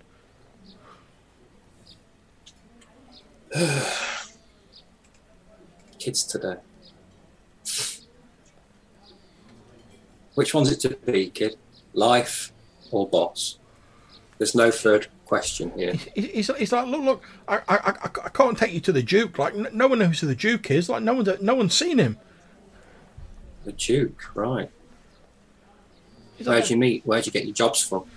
he's, like, oh, I, I, I, I, I get him from his, uh, I get him from his, uh, his, his, uh, his second, uh, Perkins, uh, Martha Perkins, and he's like, he's like stumbling over his words. He's obviously like bricking himself. Martha Perkins. Yeah, yeah, that, that's right. She, she, she hands the orders down. She's the only one who like knows who the Duke is and like speaks to him directly. Okay. Did you know that you're stealing in my town? Like, I don't even know who you are. It's a statue of me in the centre of the fucking town. He, he looks at you and he's like raises an eyebrow. He's like, "Is there?" Yeah. He's like, what, "What's your name? What's your name then?" What was the god called? I believe yours was. Let me just have a look. Bum bum bum. Yours was the sort of. It wasn't the shining one. Uh, bu- bu- bu- I, th- I believe it was the. I think it was the flayed god was yours. I might be wrong. Oh yeah. It's the flayed god.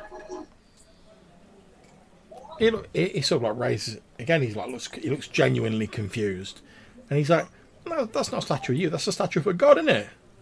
That's the the flayed god. Like the name says it all." You've seen the face. He's like, "No, I, I can't say how great it looked. Did? I don't. I don't follow any of that." He's, he's like, my, my parents raised me to like follow Leander. I don't, I don't don't mess with any of that. So then, where can I find her? Or should we just sacrifice you?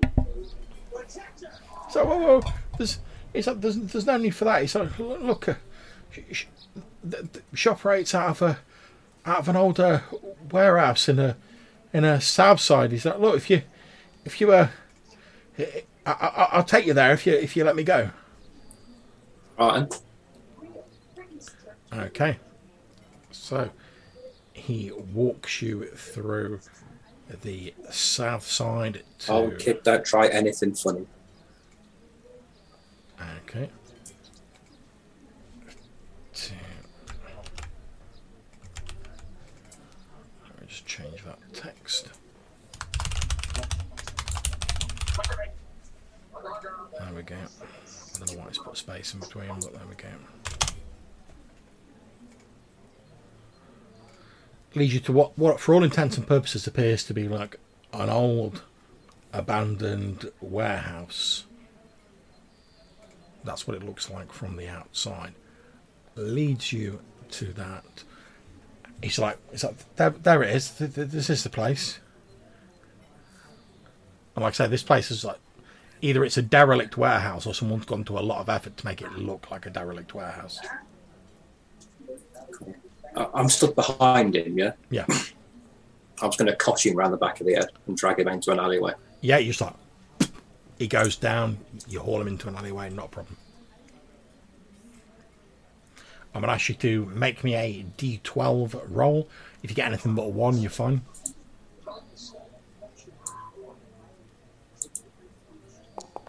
Yeah, you drag him into an alleyway. You're unseen by anybody. Happy days. and you stood facing this abandoned warehouse. I'm now going to investigate the outside of the warehouse. Okay, it appears to be a, a sort of squarish, like wooden building. There's no real windows, so to speak. It's a one-story building. The door's like hanging off its hinges. There's uh, damage to the wood on the outside. There's like chipped, peeling paint work. So peering through the gaps in the door, you can see inside. There's like cobwebs everywhere. There's old crates and sort of like rubble and rubbish lying on the floor. Any spotters or anything around? You you have a quick look around. Romy d6.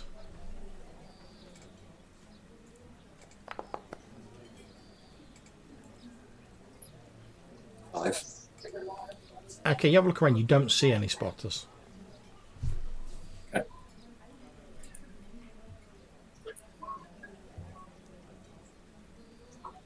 What do you want to do? I will. Now go back and get the guys. Okay, not a problem. So, where did you guys arrange to meet up? Remind me. The tavern. Okay, not a problem.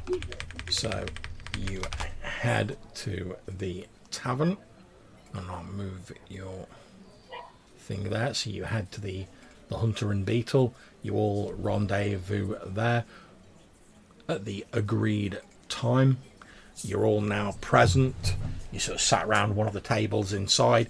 It's fairly empty at the moment because it's like mid morning. Most people are working or whatever, so th- there's not like a big crowd in. Feel free to discuss what you wish, guys.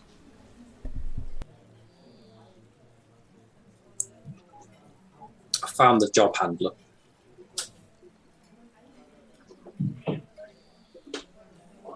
Um, yeah, do we know what we're dealing with yet? I'm going to say it's going to be a medium to large size group. So um, let's be conservative and say plus 15. Okay. Um, I mean, we didn't have much luck with the two goons outside the mayor's house. Quite rude. Yeah, the mayor's gonna want another document from Dixon. The fact So, that it's uh, 10 years old, maybe. Something to do with that. So uh, we've got a couple of days, um, essentially free time to, I suppose, round up these folks. Well, round them up, take them over, whatever. Okay. Um, it sounds like we need to plan this out. Uh, Yeah. These these two are very different outcomes. I mean, I'm curious if if this letter goes through and you take charge of the the town, it might be a a good thing as your first sort of appointment to deal with this issue. I'm wondering if it's worth waiting a day or two and just We could scout, I investigating. scout it for a couple of days. Yeah, that's what I mean. Just sort of scouting it out and I, I mean, to be getting fair, some more if, info. if you guys want to like abstract it a little to like move along, we can easily just say, "Oh, you wait two days. We'll cut to the mayor's meeting. We'll have Quentin like make a roll or two for his scouting. I can give him some information. Then we can like cut to you all like having a meeting with the mayor, and you can go and deal with this afterwards if that's what you want." Yeah, I mean, I- I'm not saying that's what we should do. I'm just putting it forward as a. It'd be quite a good sort of first action. A feather in his cap. Yeah, just to sort of seal the approval of uh, the locals, maybe, and yeah, if you think Yeah. it's, let's do it. Let's let's jump ahead. and it'll give us a bit of time to, yeah, maybe scope it out a bit, see if we can work out a few numbers, and yeah, if there's anything that's going to uh, be more of a problem than we first think. Okay, so a couple of days passes. You head back to the the mayor's building. The the same guys on the door greet you, and I'm going to ask quickly: uh, can you please, Quentin, make me either an intelligence or a wisdom check? It's up to you which one. Um, I don't know if it's on your end or mine, but that was completely garbled. It's probably it's probably on my end. Um, basically, I was asking if Quentin can make a an intelligence or a wisdom check. It's up to you which one you want to make. This is for your scouting. Okay, so obviously this organisation is like taking great pains not to be spotted. However, you do see at various points like a couple of people sort of enter and leave the building. So there is traffic going in and out of the building. You've not seen any women, so probably not this Martha Perkins that you've heard about. But you see people go into the building. As they get in there, you notice that when they head inside, so you're like keeping an eye on them, they go over to a very specific crate. They take the top off the crate, get inside, and then they seem to like disappear. And then like like maybe like an hour or two later, like the top gets like slid off the crate from the inside, and they get out of it, put like, lid back on, and go about the business. So I can guess there's some form of ladder down. It's a valid assumption. So that, that's what you found out during the couple of days, and then you all had to the, the meeting with the mayor. Like I say, you met by the, the same guys outside. They say, "Oh yeah, the they they sent a rider to uh, the fastest rider to the the Worms Watch Tower, who's like spoke to Mercy Dixon, verified that the paperwork's legit. Come back, the mayor's ready to meet with you. You're shown inside this like fairly sort of like say luxurious sort of building, such as it is, and inside there is a very portly man with sort of fiery red hair. He has like big sideburns and a large like handlebar moustache that joins onto it. He's wearing a monocle and has a long pipe in his hand He's got like a brown sort of leather jacket on, white starched shirt underneath with like the collar sticking up and like a, one of those little like black like neckties around it. He's sat behind a desk. There's like various official looking like paperwork. There's an ink and a quill. There's a there's another guy sort of sat there who's like writing on a with a quill on a like a piece of paper as he's like talking to them, maybe like his personal assistant or something similar. And he he, he sort of looks up, sees you all, and then he puffing on his pipe. He gestures some empty chairs, and he's like, "Oh, have, have a seat. I'll um, I'll be with you in a moment."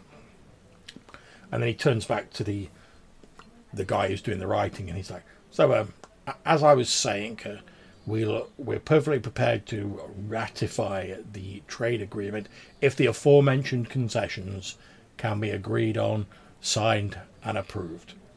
At which point, this guy finishes writing it down. He, he puts some of that sort of like powder on the ink, blows on it to dry it, passes it over to the mayor, who folds it up, melts some wax onto it, puts his signet ring, presumably, into the wax to give his seal, passes it back to this fellow who stands up and walks out of the door. He then turns around, looks towards you all, and he says, ah, I gather uh, what my fellows tell me, uh, you wish to have a, an, an official meeting with me. I've always found that a few meetings tend to go uh, far more smoothly and more pleasantly with a with a good smoke. And he says, uh, do, "Do you partake?" And he sort of like lifts up his pipe and like waves it a little bit.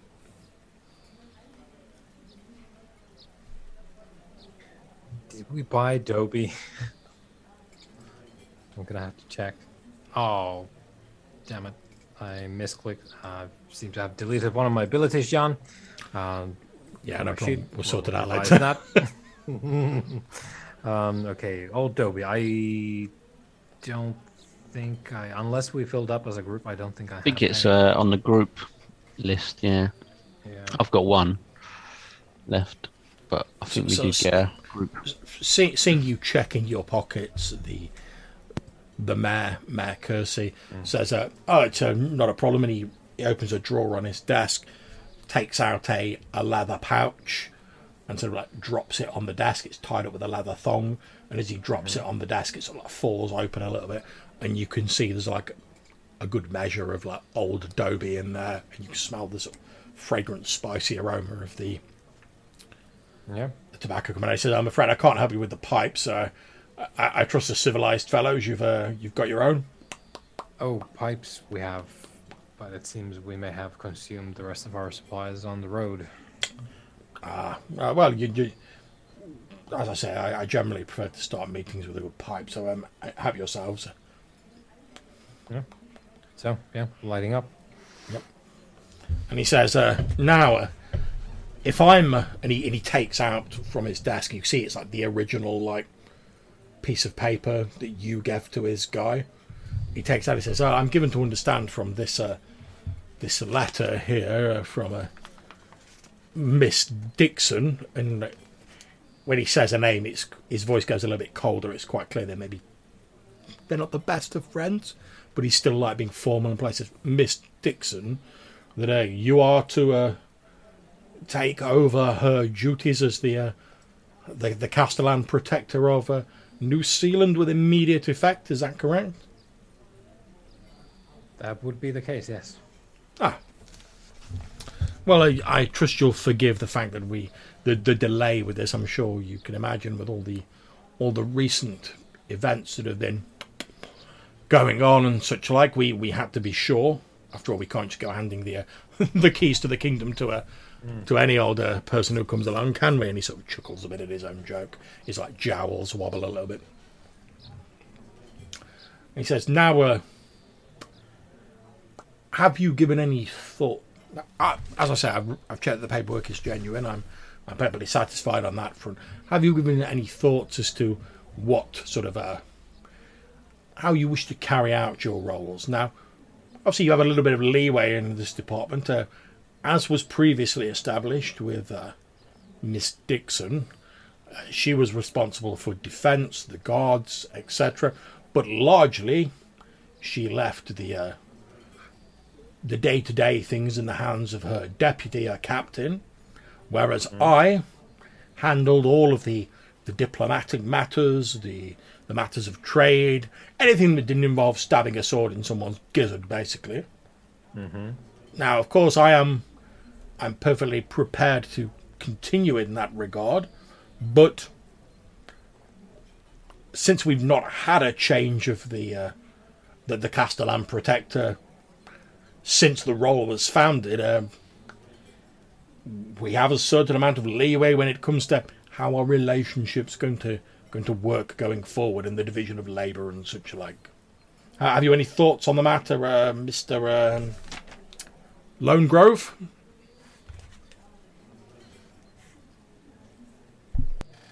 Well, I think the captain should continue doing what the good captain does.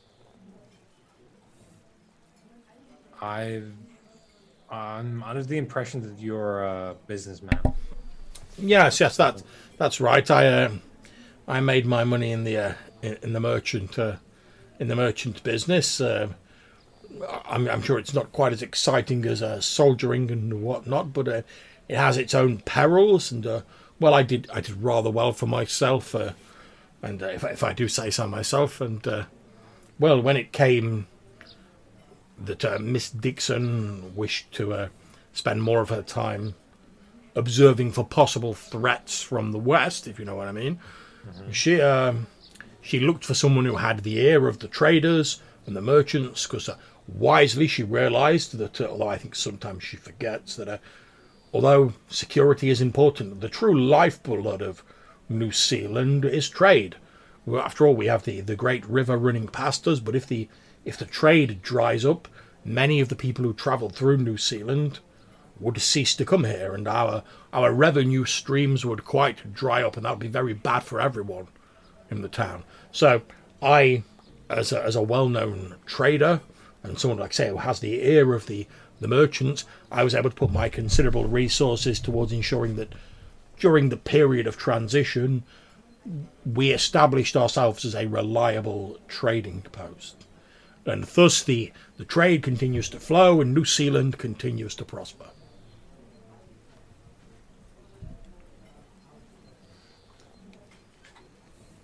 Wonderful. And I would say that it makes all the sense in the world that you would see to the development and well, um, primarily, I suppose, the development of the commerce. Well, yes, that is, that is rather my uh, my specialty. Now, when it comes to diplomacy, what what what need have we for diplomacy? Who are we talking to? Well, uh, I've uh, cu- there's nothing formal established yet, and uh, obviously, uh, I'm sure I don't have to tell you to uh, keep this under your hat. But if you're, I, I, I haven't discussed this to anyone but my my sort of trusted staff, and uh, but since we're we're establishing our working relationship, I I don't mind uh, extending this olive branch, so to speak. But uh, we're currently, I'm looking at establishing trade ties with the the, the relatively new fiefdom of um, Brackenwald uh, to the to the northwest of here. It's a it's one of those uh, those new domains that are well, if you'll forgive my seemingly flippant phrase, just seem to pop into existence during the uh, the nights of colourless fire. But it's a it's a fortified holding with a, a fairly strong trading position and a fairly skilled populace. It's my belief that uh, establishing a regular trade route with them, albeit we we might we'd either have to use the bridge here and travel up the the great river, or we'd have to uh, establish some other means. Uh, I don't much relish the thought of going directly over the uh, the rural hills to uh, to get to them, but uh, I think if we establish a a decent trade route with them, it could greatly benefit both of our settlements. That sounds wonderful. Um, We, I, have also, um, I, I'm, I'm terribly sorry to interrupt. I've also, uh, I've made tentative, te- and I say tentative, steps towards uh, approaching the uh, the Leng to the to the northeast. But their their their ways are quite strange and not like ours.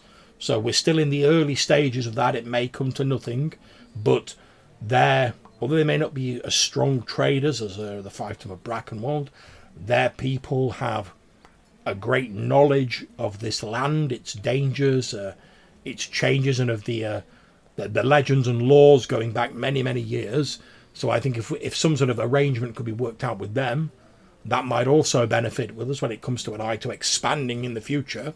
But like I say, that's in the very the very early tentative stages at the moment because their their ways are very strange and not like ours.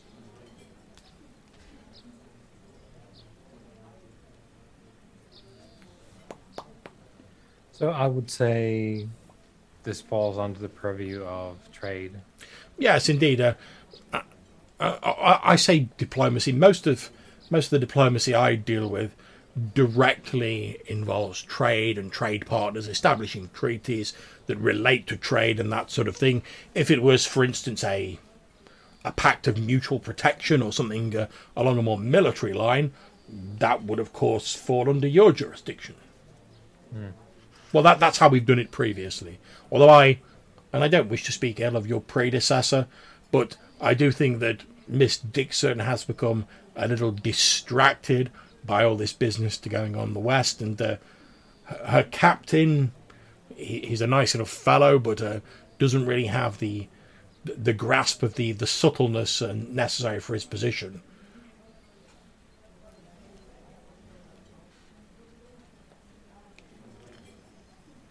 Right.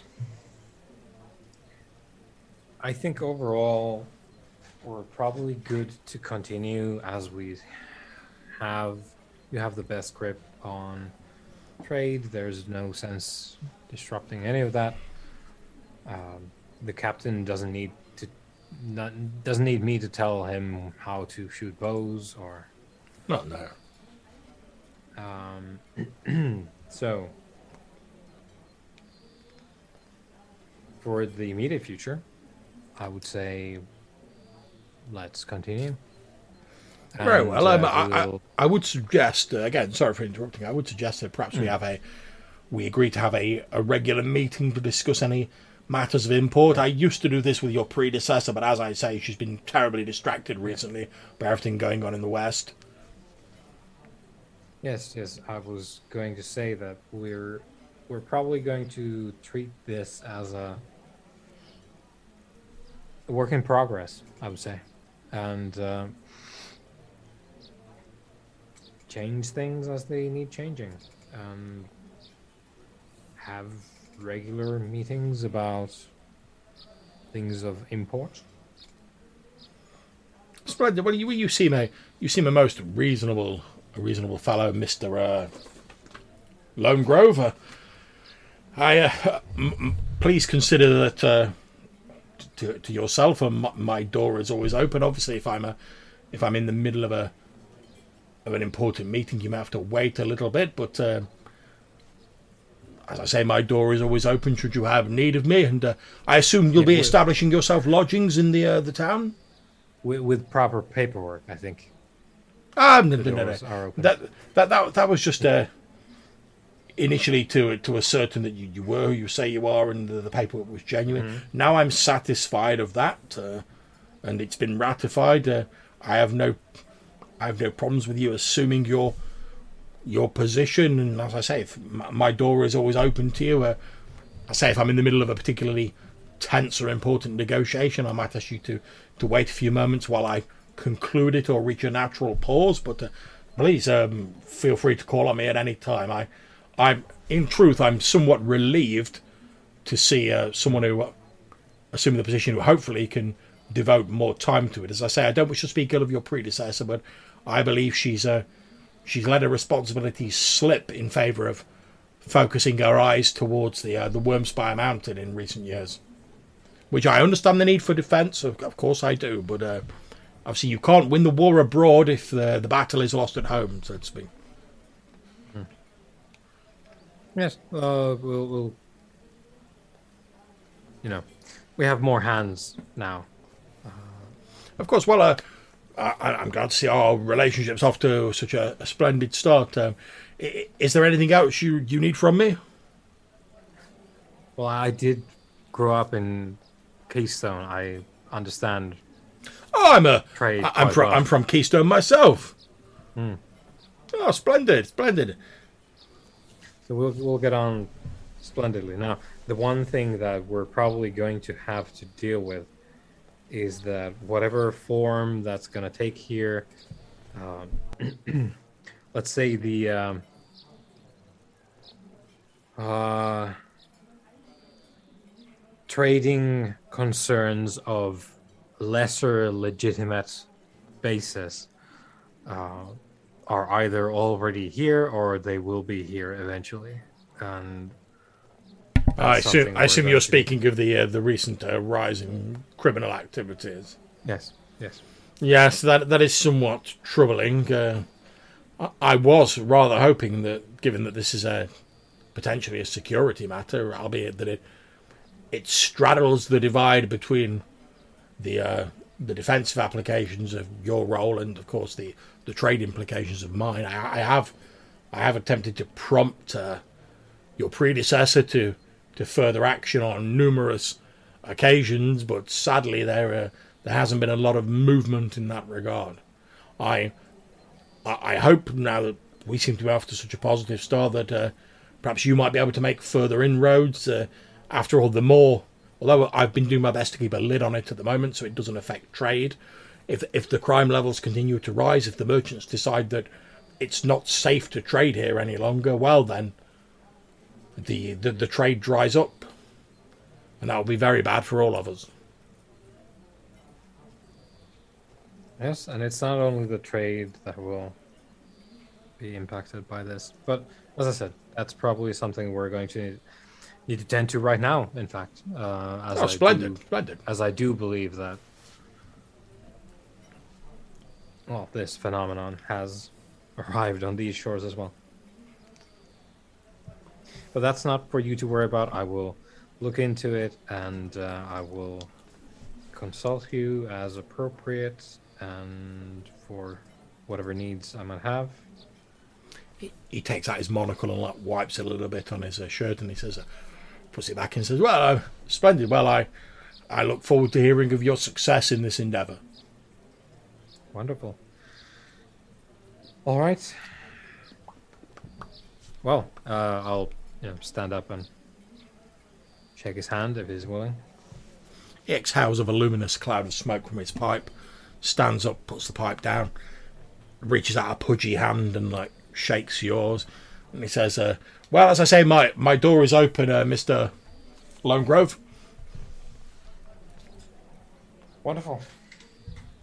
Wonderful. and he he sort of shouts to one of the guards who's been like lurking around outside the room. He's like, uh, "Will you please show uh, Mister Lone Grove and his um, party out, and uh, let it be known amongst the um, the house guards that uh, if uh, Mister Lone Grove ever should show up, he's to be conveyed directly to myself as soon as possible, assuming I am present.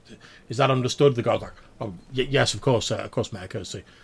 He's like, uh, "Well, I- wish you success with your endeavours, Mister Lone Grove." You as well. Please, Mayor. please show the new Castellan out. He, says to his guard, who's like now sort of like bowing and respectful. Says like, "Oh, if you please, uh, if you please follow me, uh, Lord Castellan." And he basically like walks you to the door.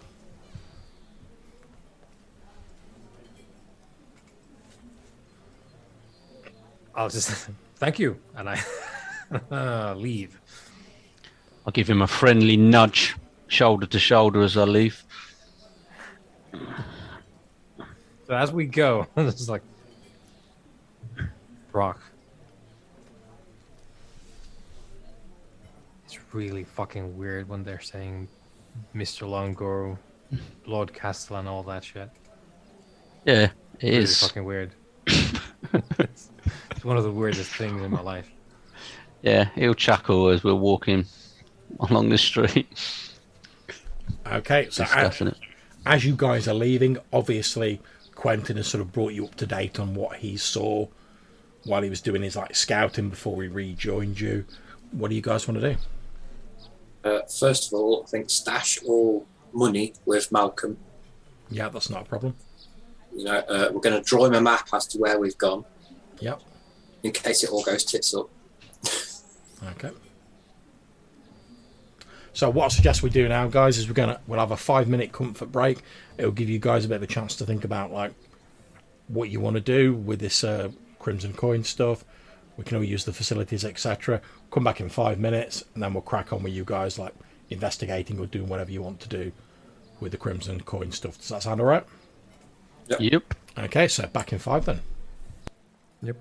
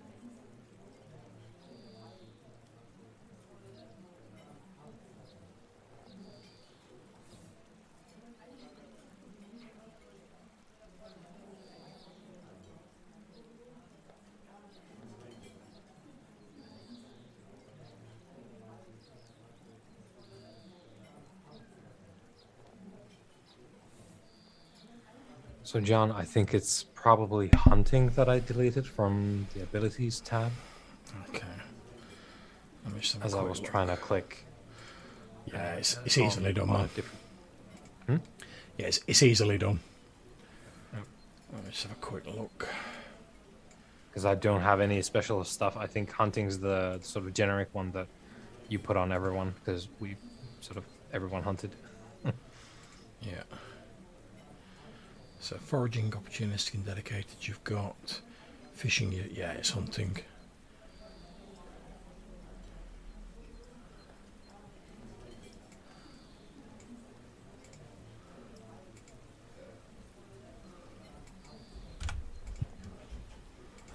Right, there we go. That should be back on your character sheet now.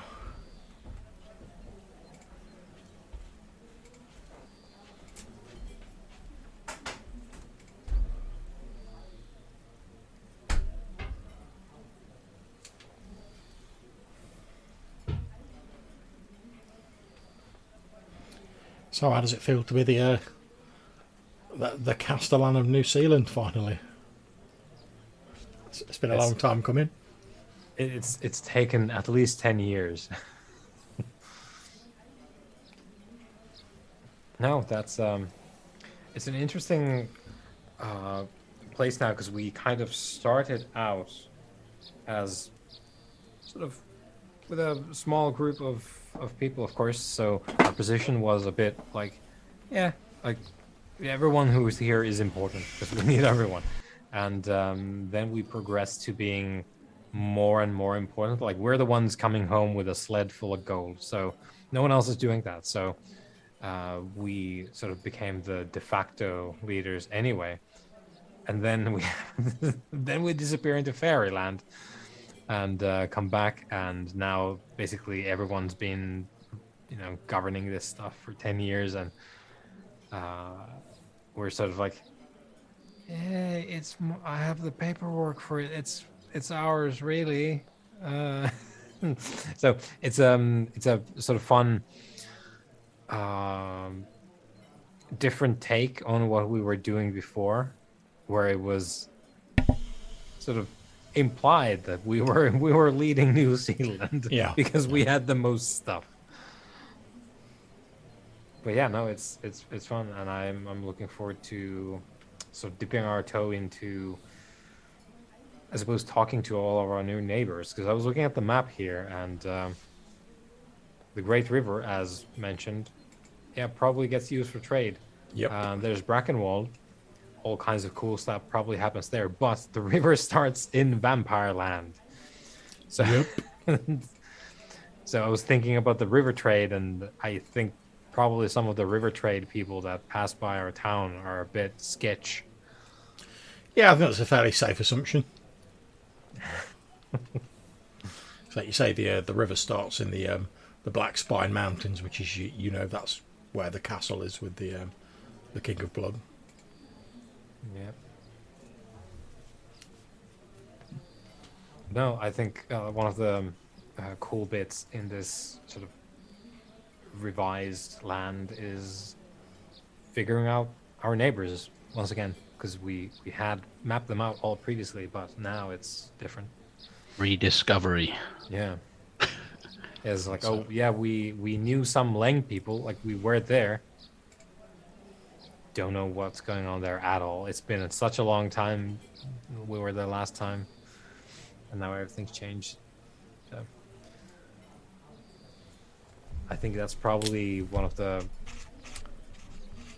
sort of big losses on us having the Castellan title like getting into meetings with these guys and being like, "Oh, we're you know big shots at home. You need to talk to us so that we can actually talk to them." Yeah. Yeah, but like you say, you've got a bit of a, for want of a better term, like clout now. Mm-hmm. So you can be like, oh, I'm not just some like random like guy who's like walked in. Like, oh yeah, I'm like the Lord Defender of like New Seal Land. Mm-hmm. So you've got, you've got the sort of like the backing of like that behind you, because you're like, oh, you you know that like river that provides trade for everyone. We're like we're like at the mouth of it. So you've got I might all like- stop laughing at you.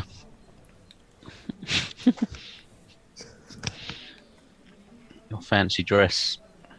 Yeah, my uh, antique armor. People, people, everyone's like, "Oh, that that guy's a cosplayer." Well, well you, you've got to remember, once you're effectively like a rich person in terms of power, you're not crazy anymore. You're eccentric. Yeah, Yeah, yeah, eccentric. Yeah. Yeah, Yeah, He's, yeah. Uh, he's an enthusiast. Yeah, they'll just be like, oh, the like, oh, the Lord Lone Grove has a has a passion for antiques, rather than just sort of like, I've seen that weirdo in the armor. They they laugh behind your back instead of in Yeah. front of your face. Yeah, yeah. I'm gonna be the the clown lord of New Seal Land. Okay, then, guys. So you've had your meeting with Mayor Kersey. You've been told what Quentin has discovered in this abandoned warehouse. What's the plan? So the- the plan, I think, is for me to go in first because I'm a thief, Well, yeah, makes sense. and hopefully, if I get captured, then uh, these two we'll probably stomp their way in and start killing people. So that's hopefully you'll get captured, or if you get captured. If I get captured, Oh, Yeah, so if if you have a bit, have a bit of faith, if you know, give it a minute. what's the uh, time of operation? You thinking? It What, what was the time that those two guys went in and out? Was it during the day or was it night? it, it was just sort of dusk, just as like the day was turning into night. They sort of like ducked in there. So just after dusk. Yeah, because I assume they'll have light in there, or else they won't be able to see. Oh, so the lights underneath it because they're on Yeah. well. yeah, that's what I mean. But inside, Yeah, I'll, I'll mark the crate with some chalk so you know where to stomp. right? What's what's the stomp signal? Uh, probably ah. Depends, depends how far away you are when when you send the signal. Oh, it, it might not be me.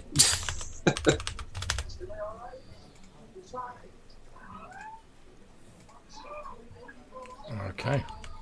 So, if Quentin's going in first, I presume you guys are going to be sort of like lurking around somewhere nearby, in case like Yeah, he is needs there to send up the. the Is there a suitable?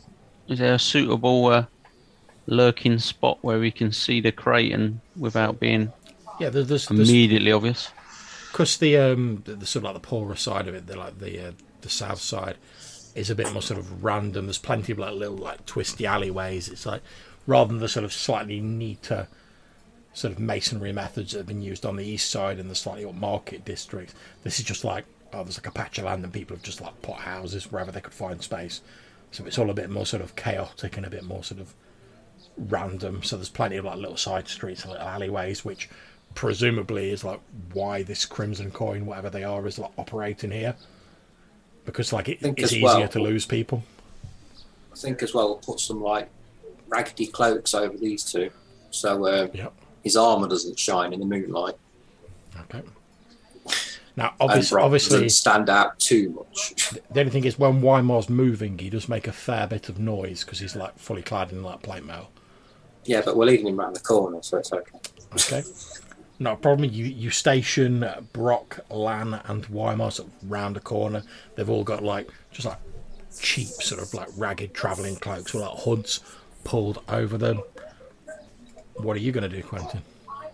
As you sort of like you scope out this abandoned. We land? set a time limit of some description as well. If he ain't come back within certain amount of time. You Yeah, guys can do whatever you want. It's your plan. Yeah, yeah. No, I meant, what would you be? What would you Ma- we'll mark a candle to say like five minutes or something like that. Okay. Well, we give we give you ten minutes. Yeah, so we'll mark a candle. When it gets to that mark, We'll come in if we haven't Yeah. heard. Okay.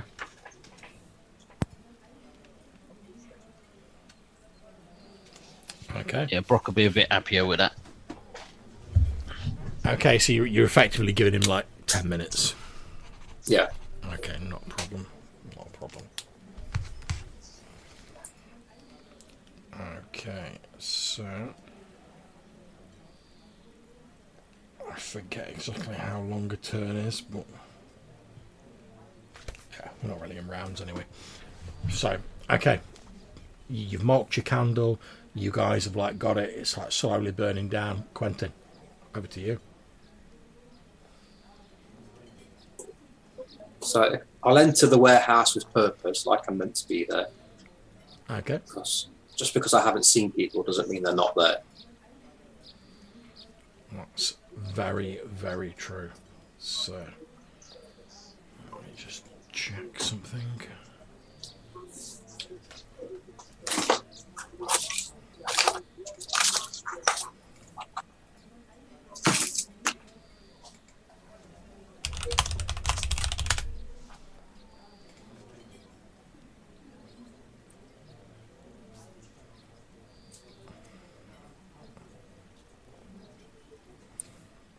Okay, so you head into the warehouse.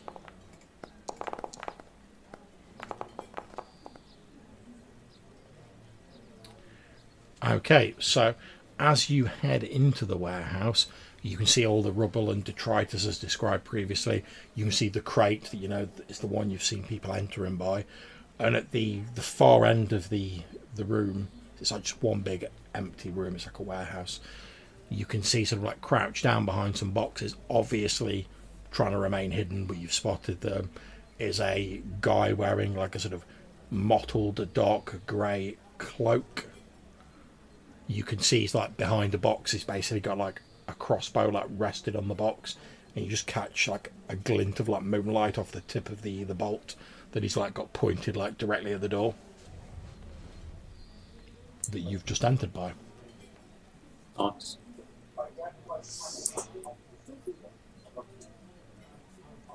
He knows I'm there, so Yeah. just carry on going. And in fact, as he says that, you, you sort of like walk into the room as he's got his crossbow, and you're sort of keeping an eye on him.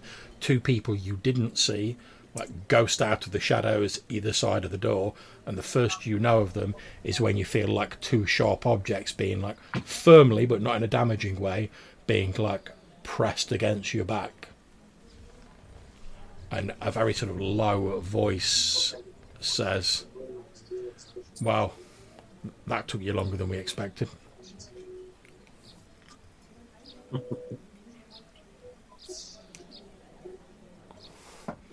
Perhaps with this infamous coin I'm hearing about. yeah, it must be. Perhaps, uh, perhaps you'd do us the favour of uh, telling us why you've uh, you laid out one of our our lads and why you've been like scoping out our place. I, I did tell him. Yes, yeah, he told us some some bullshit about you've got a statue of a god in the in the city. Look, whatever you did, whatever you did to you did to him, shit him up. He's not exactly the most reliable person. He, he's a good spotter, but I don't think he's going to go far in the organisation, if you know what I mean. Anyway, I'd like to hear it in your own words.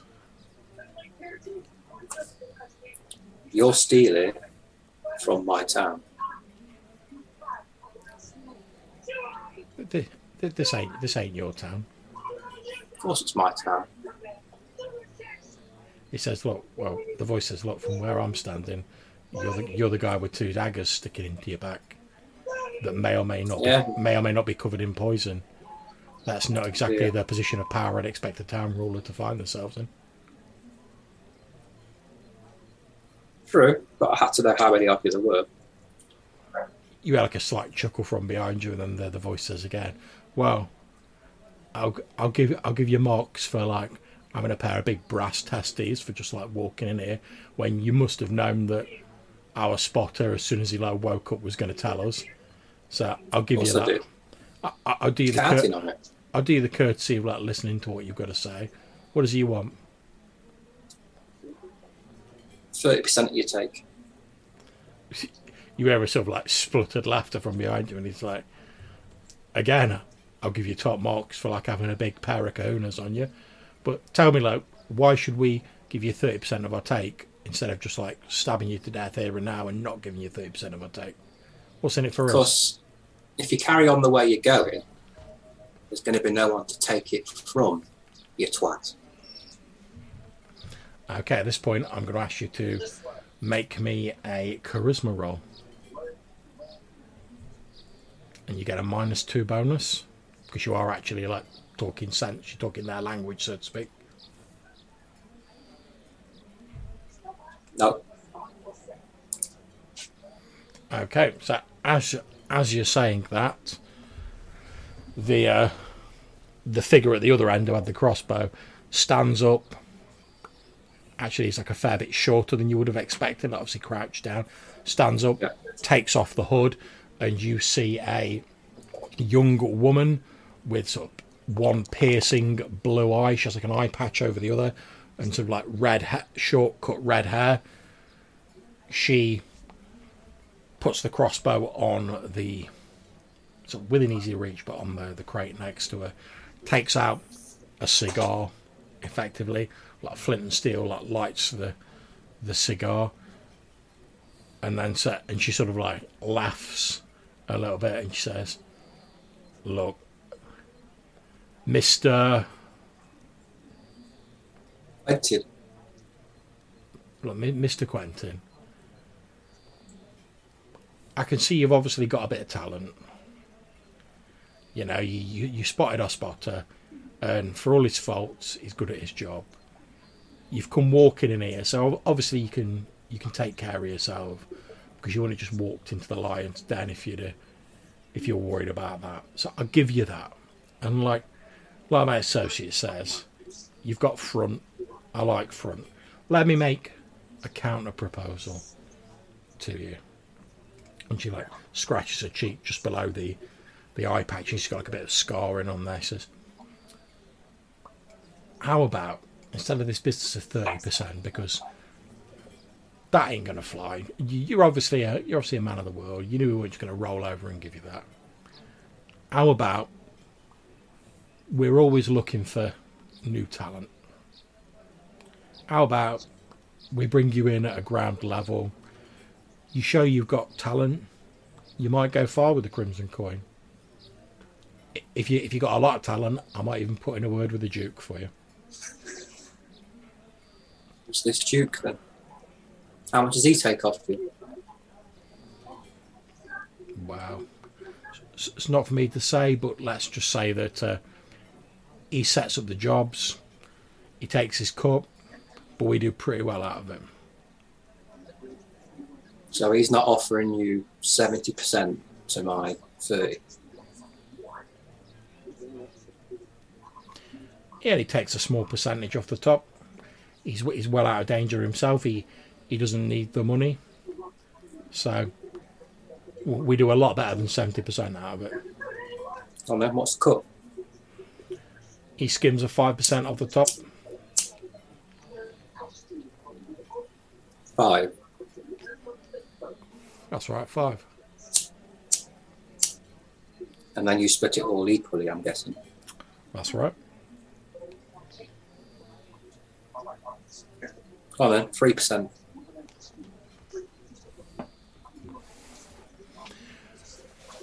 Okay, so you want us to give you three percent of our Yeah. take, and what do we get in return for that? Because bear in mind that like, for the for the for, shows my finger to the for the five percent we get for the Duke, and bear in mind we'd be in we'd be in this shit for crossing him. For the five percent the Duke takes, he sets us up a lot of jobs, puts a lot of business our way, keeps a lot of heat off us. And I, I'm aside from like your bit of sage wisdom there, I'm not really hearing what you're offering for for your three percent that you want. Now, Better jobs. I'm not saying I'm not listening, but like, sell me on it. Better jobs, continuing jobs. Because, like I said, the way you lot are going, you're either going to get wiped out by the militia or it's not going to be trade for very long. Listen, we, we've w- once we've once we've done our current job, things will settle back a bit and it'll be a bit more quiet. So don't, don't. Making too much noise. That that's what the Duke asked us to do. It's not a permanent thing. Don't worry about it. Yeah, we know. Okay, then. We, we know that we've been stepping up operations. That's what we were asked to do. You know, make make the uh, make the town guard look a bit bad, muddy the reputation a bit. They can't catch us. Then, once people have started like questioning, you know, how important are the guard in the town, we can relax things off a bit and go back to how they used to be. That's not going to work Why not? because you're going to get found. No, I don't think so. I do. And what makes you say that? Well, I found you. You found us. You're like one guy. Again, as I say, you've obviously got talent. You're one person. The the guard have been fumbling around after us for for months, and all they managed to find out is a name. That was all. Didn't know where we were, who we are. No, nothing. And by the way, I know now. Wymar and uh, Brock, your candle's now almost burnt down to the end. It's been 10 minutes. They know now. She says, They know our name. What else do they know? where you are, how many of you are there. It's not not difficult for us to move now that we know that they know, is it? You got a couple of seconds to spare before they come crashing through the door. It says, put it this way: if a load of town guard come crashing through this door now, the first thing they're going to have to do is step over your body. Let's find out then, shall we? Okay. Okay, so Wymar and uh, Brock, what are you doing?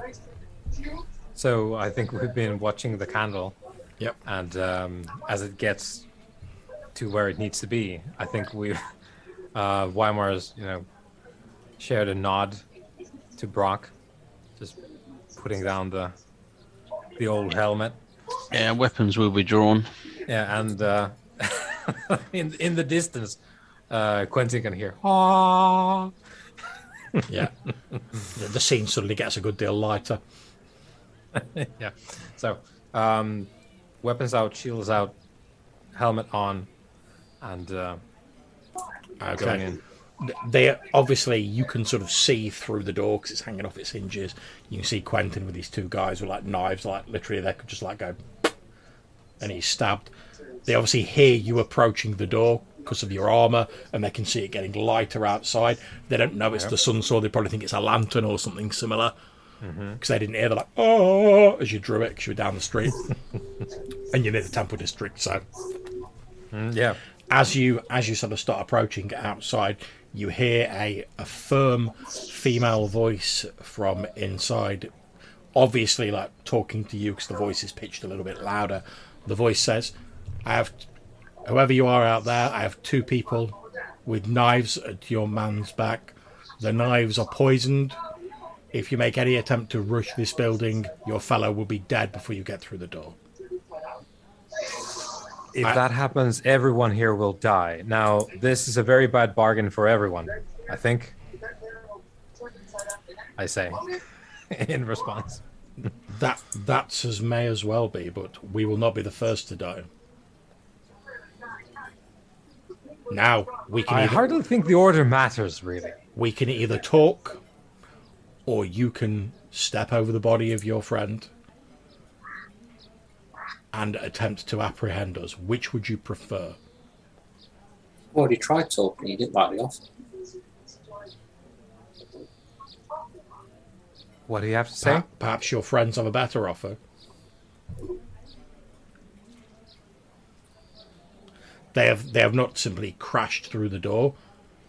They are not, from what I can see, looking through the door, they are not wearing the colours of the town guard. So I'm guessing that this is not an official raid. So I'm at least willing to talk further.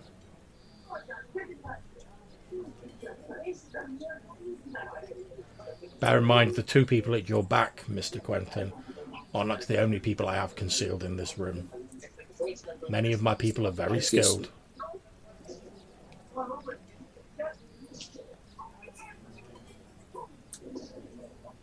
I'll just uh, look at Wymar and say, well, well, we've got to listen to what she's got to say, surely.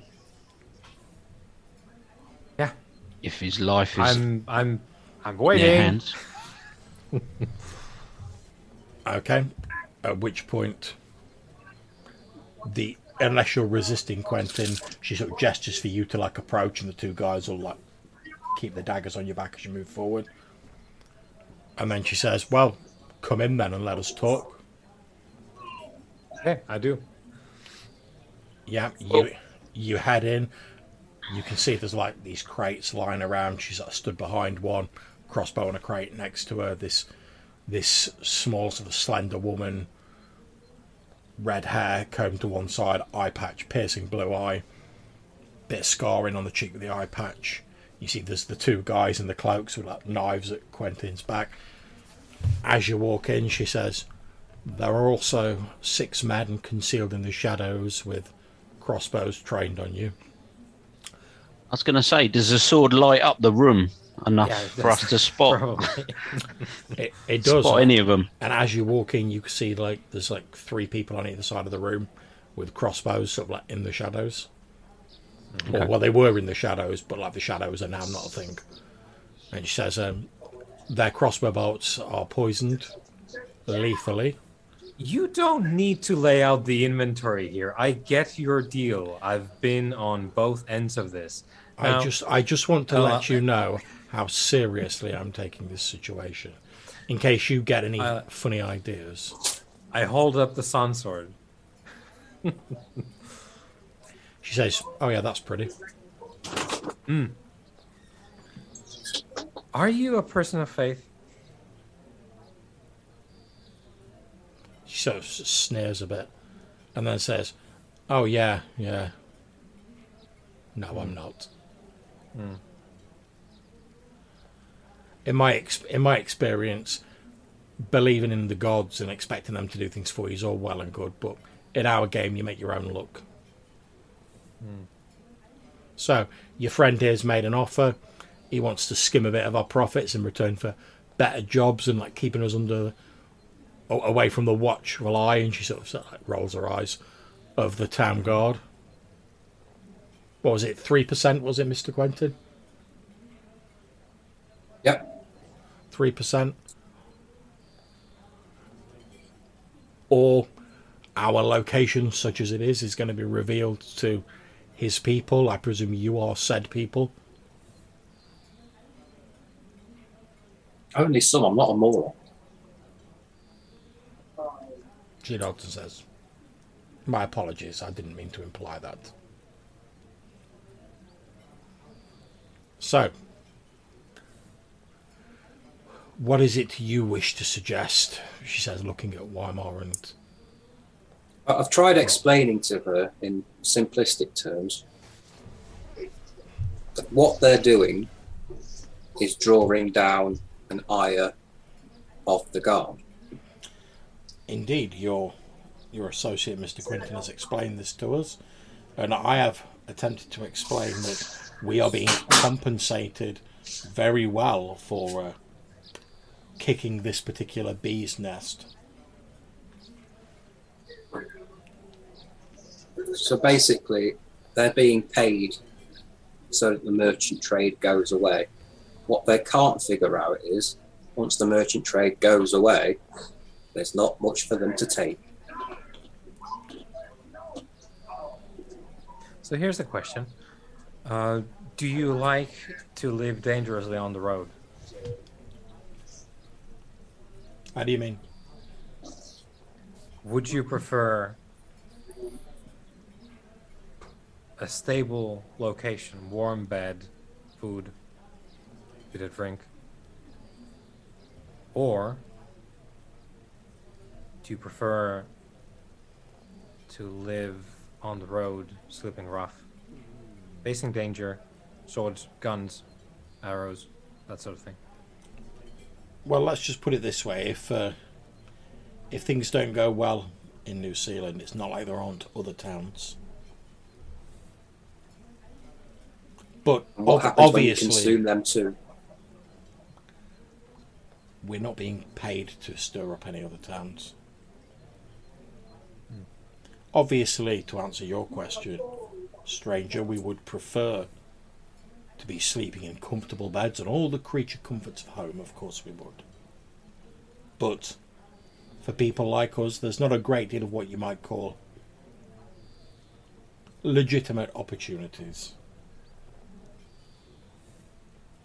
You've you've obviously walked through South Side to get here. Tell me as you look around here, did you did you see happy peop, happy affluent people going about their business? Or did you see poor people scratching a living? Compared to that, I much prefer the road we are now travelling.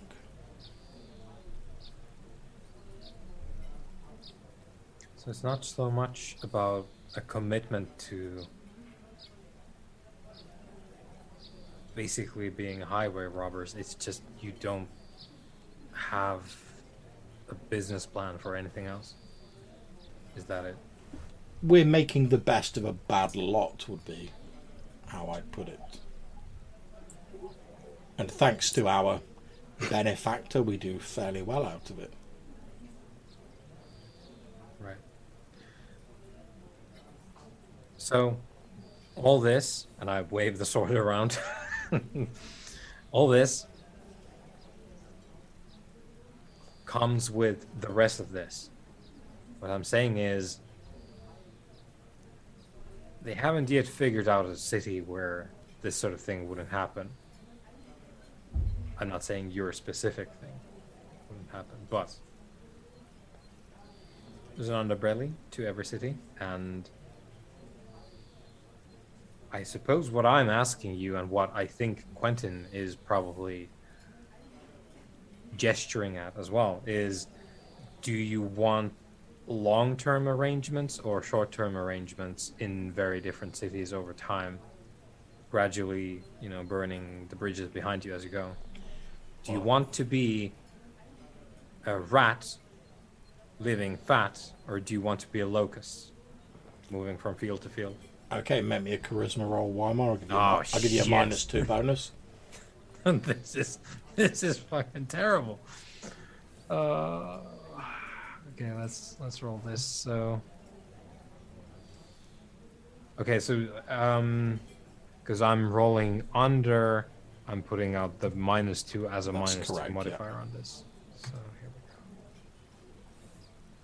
That would that would be a negatory. Okay. She says, Look, as I've been explaining to your associate, we are being paid to foment distrust in the the town guard. Once once we've done that, things will settle back to normal. We're not trying to burn New Seal Land down or consume it or whatever other fanciful term you made. We're simply trying to rock the boat a little, and then we'll settle back to normal. We'll scale back our operations to normal, and things will go back to the way they were before. No, Oh. they won't. I was going to say I'm going to whisper to Wymar, uh, so they can't hear it. I assume we're far enough away, uh, and just say, "Can't we just buy our way out of this situation temporarily? And Just pay what they're being paid." Kind of driving towards that, yeah.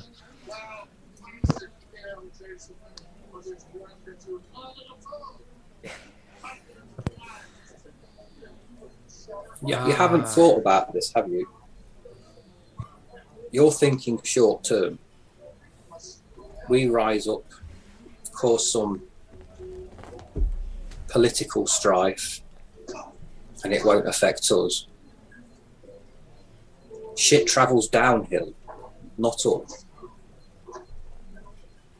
You cause this strife and rock the political side of things the mayor's not good at his job, etc., etc., etc. It trickles down. Trade gets less. Everything gets less until the point where you have to move on, like a bunch of locusts. What we're saying is scale down your operation and live fat. A- Allow me to, if I may, allow me to present a, a hypothetical situation to you. Imagine New Seal Land was negotiating a trade agreement with another area, and New Seal Land was able to negotiate very favourable terms for itself due to its reputation as a safe and secure trading area.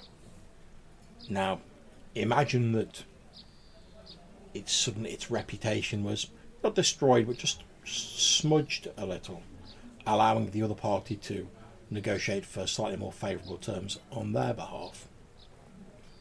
And once that deal was signed, trade would continue to flow, albeit the the fat cats in New Seal Land wouldn't be getting quite the, the skim off the top they would like, but trade would continue. And once that agreement was signed, suddenly the crime spree draws to an end. Let me put the poison in your scenario. You scale back, you're still all very wanted. Correct? I believe so. There's not so much for you to skim off the top because it's already been taken out by the trade deal. So you suddenly find yourself having to take less and less and less and less until you're right back in the shit heap you started in. You make you make a fair point. I'll give you that. But we've we've already accepted the the commission to undertake this. If we turn around and renege on it now, So what's the commission? What's the cost?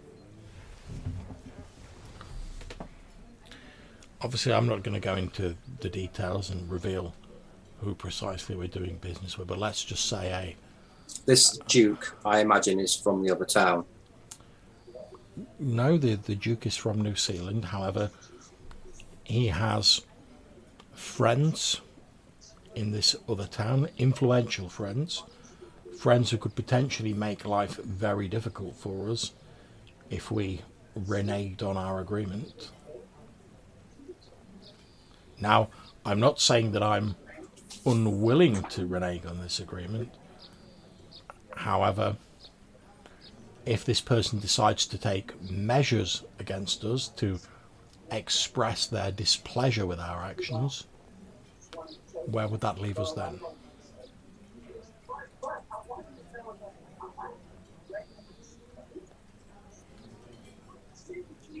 In the same place you always are. In the darkness looking for something.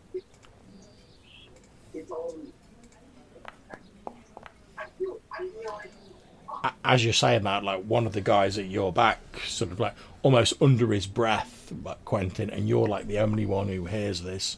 Although you see, the, as he says it, you see the woman look up, so she's obviously heard it as well. You hear him sort of like whisper almost though he's like talking to himself or perhaps the other guy with a knife. He's like, Yeah, Lord Brackenwald will have our guts for garters if we go back on the deal. And as soon as he says that, the woman at the table of like slams her hand down on the crane next to. She's like, Shut up.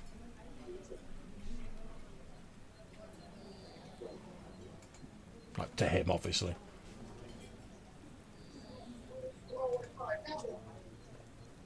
Brackenwold. Obviously, Wymar, Brock, you don't hear this guy do the whispering, but you hear it when Quentin's like, Brackenwald. He's like, she says, Well, it appears unfortunately some of my men need a lesson on how to keep their tongues still and stop from them from wagging in their mouths. And she like glares with her one good eye at this guy, and you see her sort of like just like rest her hand on a crossbow, and you hear this guy behind you like go like. Mm-hmm. But yes, since since the, the cat's out of the bag, so to speak, yes, we've been we've been retained on behalf of Lord Thespian Brackenwald.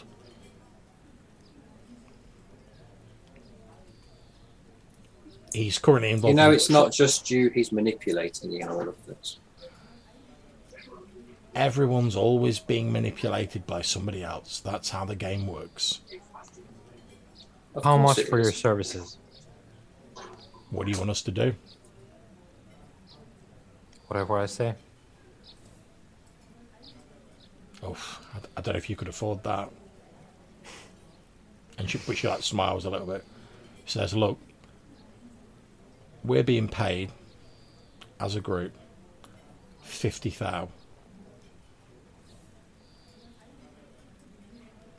Now, if you've got if you've got deeper pockets than the Brackenwolds, maybe we can work something out."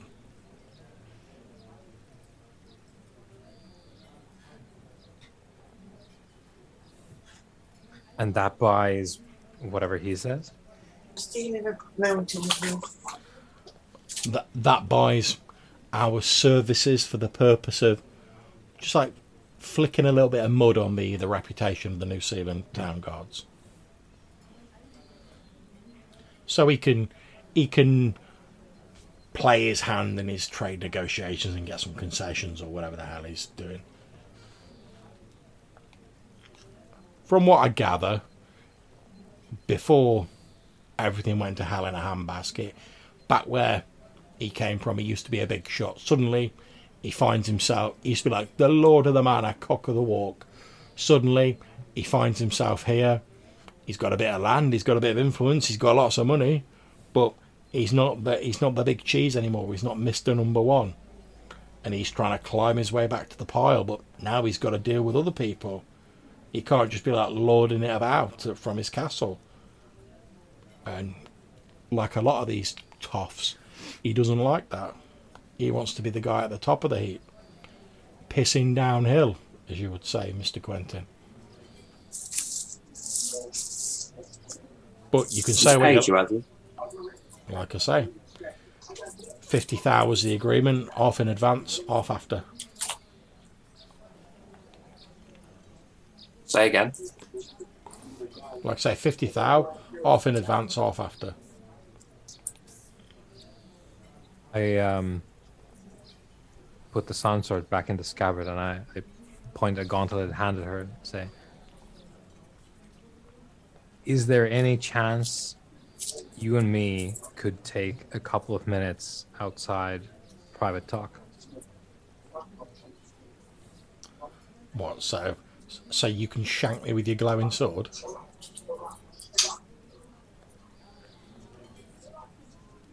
It just gives not you, that you a kind of skeptical person. look. I'll I'll take off the you know the, the weapon belt and I'll hand the sword to uh, Brock. Okay. It's sheathed, so that's not a problem. Yeah, it's a little. I know. As I'm handing it, so just don't touch the fucking handle. yeah, That ain't a problem.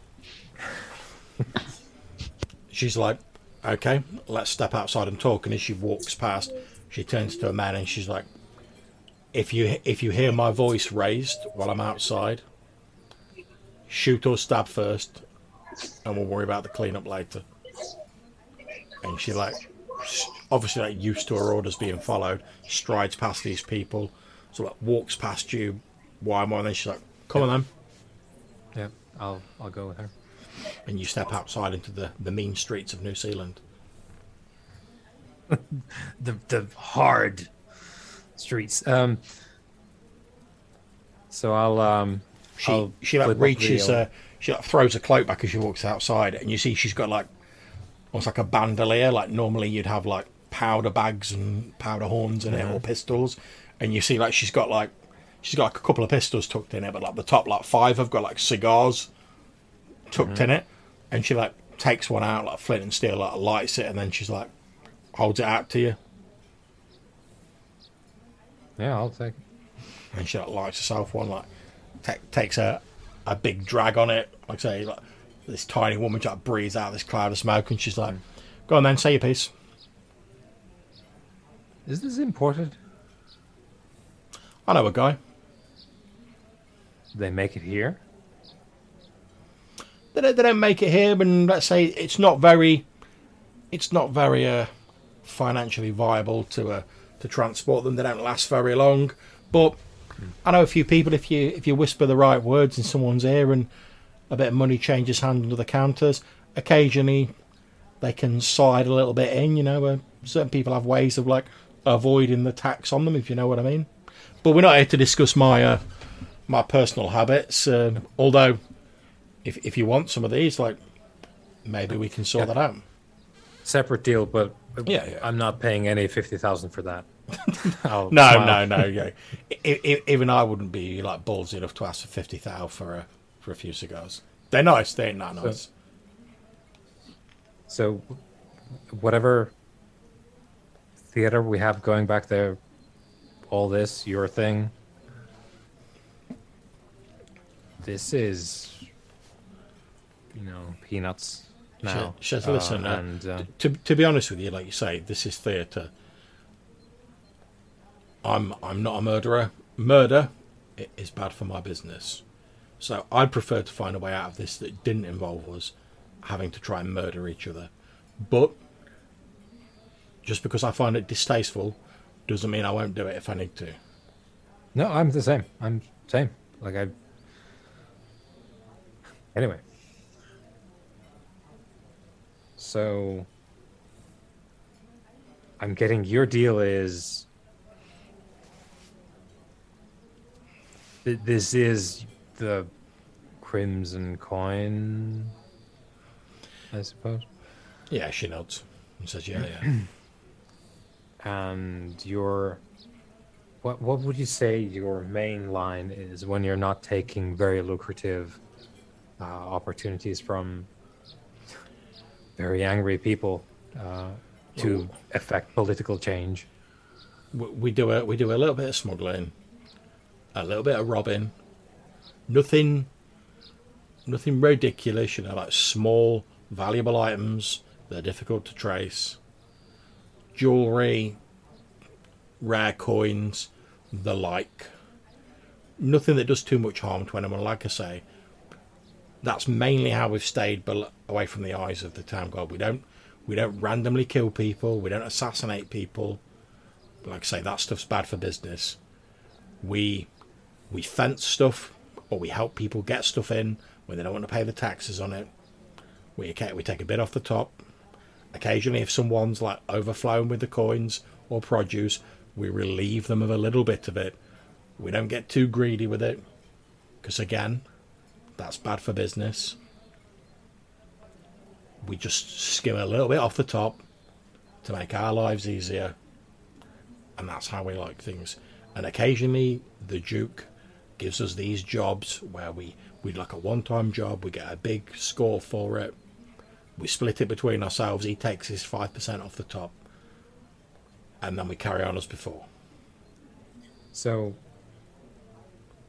it's a big risk doing something like this. And I wouldn't, you know, expect you to lay it all out for me here, but you're doing something that is I, I suppose it wouldn't be too much of a stretch to say that it's sort of counter to your interests, counter to your, you know, baseline, and uh, you're doing it because of the windfall. You're absolutely right. The way I see it, we get this big windfall, which is more than enough for us to keep ourselves going during the small period it'll take for New Seal Land to bounce back once the crime rate settles back to normal. When the trade deal's all done, we we live like fat cats off that windfall for a bit. Once things start going back to normal, we slowly start back with the normal run of business. So, uh, how much to get Quentin in? He's um, you've already figured him out. He's a smart guy. Yeah, I can see. I can see he's got talent. He he's got, you know, what it takes to walk up to you and you know, Yeah. start this these proceedings. Well, hell, I've already, I've already made the offer to him that you know he could, he, he could start in on a ground level with us, and if he, if he shows he's got talent, he could work his way up, and he might go far in the Crimson Coin. He didn't seem too keen when I made the offer. Hmm. So, how much does it cost to move up a few levels from the ground floor? It, it doesn't cost anything. You've just got to, you've just got to put the hours in, go on jobs with us, prove that you know your skills are an asset to us, and that we're better off with you than we are without you. And you do enough jobs like that, you'll be moved up to more important jobs. Do them, you'll be moved on to more important jobs. That's how I started. It's not like it's not like it's not like the army. You can't just like buy yourself a commission. You have to like prove that you've got the talent if you want to go in the far in the Crimson Coin. That's that's I'm not saying your boy hasn't got the talent, but you know you got to put the no, work in no. and prove It's I'm no, I'm I'm not thinking about him now. I'm thinking about the army. It used to be, that was me. Um, and uh, yeah, about talent, no. That's you're you're quite right on that one. Uh, anyway, I thought that She says, "Well, I can see we've both been through our like battles," and she like scratches the area under her scars, and she like nods at your peg leg. no, that's you're you're getting to the actual point here now, and uh, thanks for you know bearing through the rest of this stuff. But and I I you know look at her straight in the eyes. She's like, "Look, d- don't get me wrong. if you'd have been a patrol of a patrol of like the town guard coming looking for us, well, one, you wouldn't have found the building in the first place. If somehow you had, you wouldn't have found us within the building, and by the time you'd like mounted a full search, we'd have been long gone. Like I say, we don't tangle with the guard, and we don't have to. But since you're not, your boy had the had the barefaced cheek to just like stroll in and start laying it down to us. What can I say? I, I, I find him entertaining, so I'm I'm willing to talk. Otherwise, we'd have just melted back into the shadows, we'd have scattered, and we'd have reconvened elsewhere, and we'd have abandoned this building, and you wouldn't have found us. And that's all well appreciated. However, um,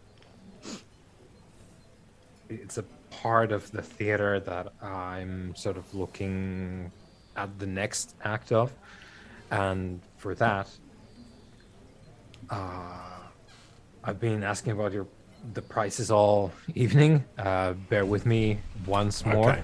Well, Um, well l- what let, let, let me make my offer. You're asking what price for for retaining our services? Is that correct? Well, you already answered that, and I think that's something we're going to continue uh, talking about down the line.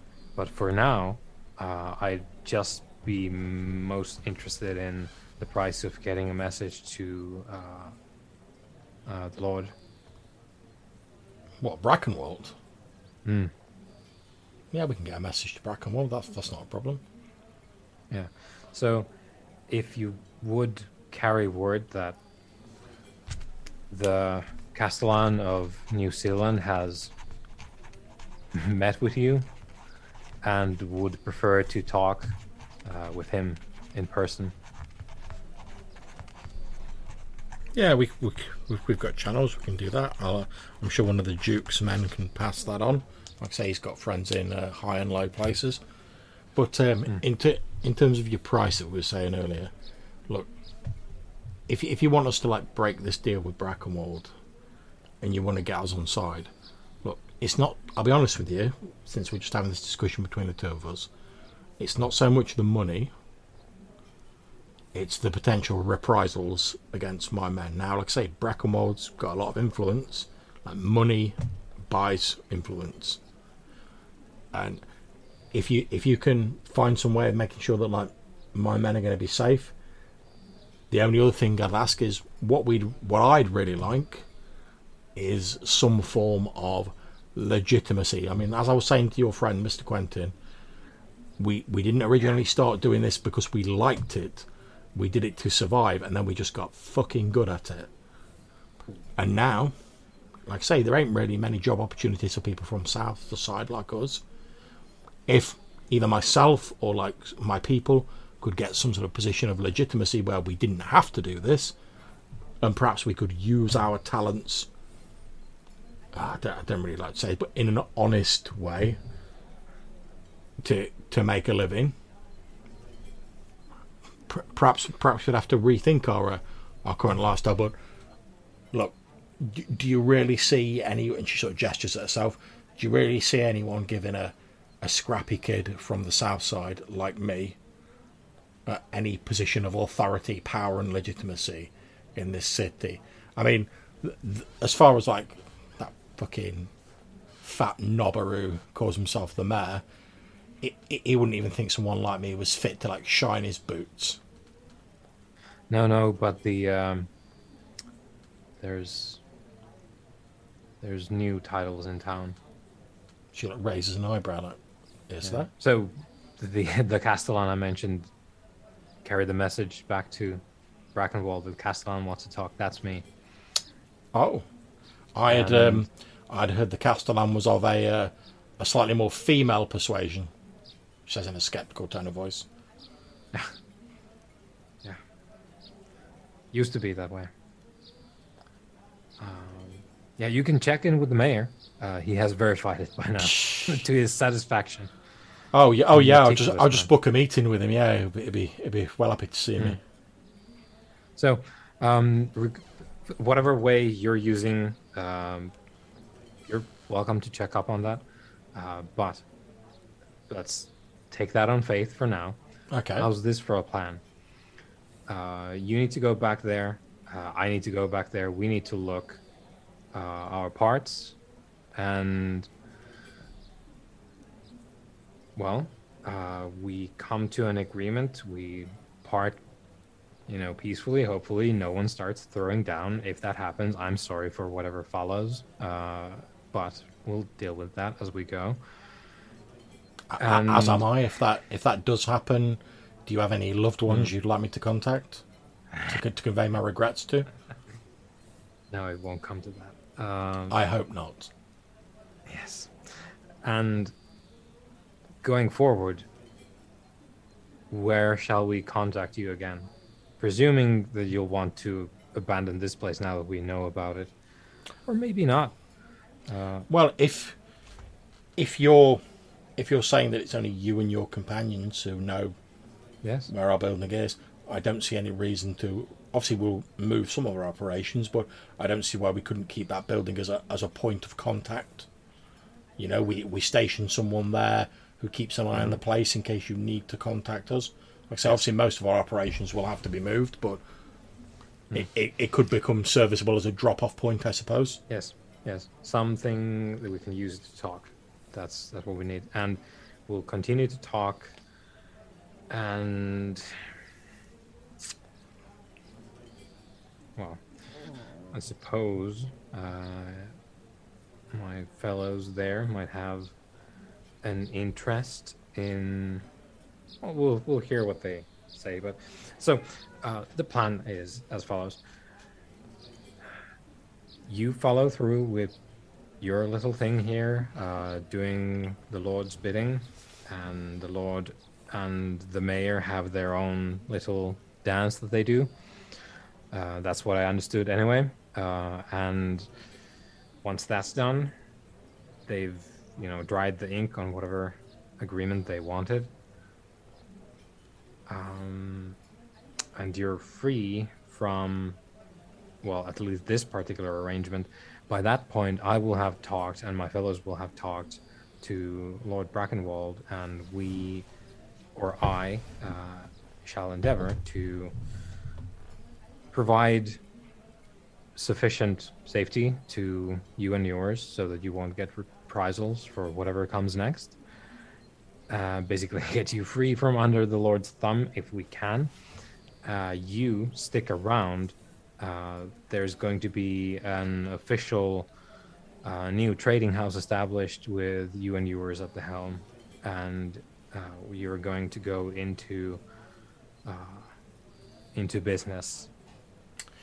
So, uh, Um, if if you're uh, if you really are the new Castellan of Hmm. New Seal Land, as you say, effectively that elevates you to the to the status of a noble. That that's correct, isn't it? I believe that's how it I, works. uh, unfortunately, I guess so. Fuck. Now, it occurs to me that uh, a person who is a who was a noble, just by dint of being a noble, has a a certain amount of power and influence. Influence to say, uh, protect their nearest and dearest from reprisals of a certain nature. Sure.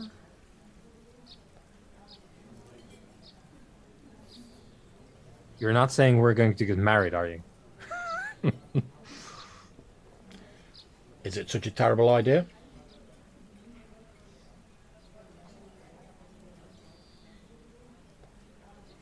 A strictly business arrangement, obviously. I just want the title.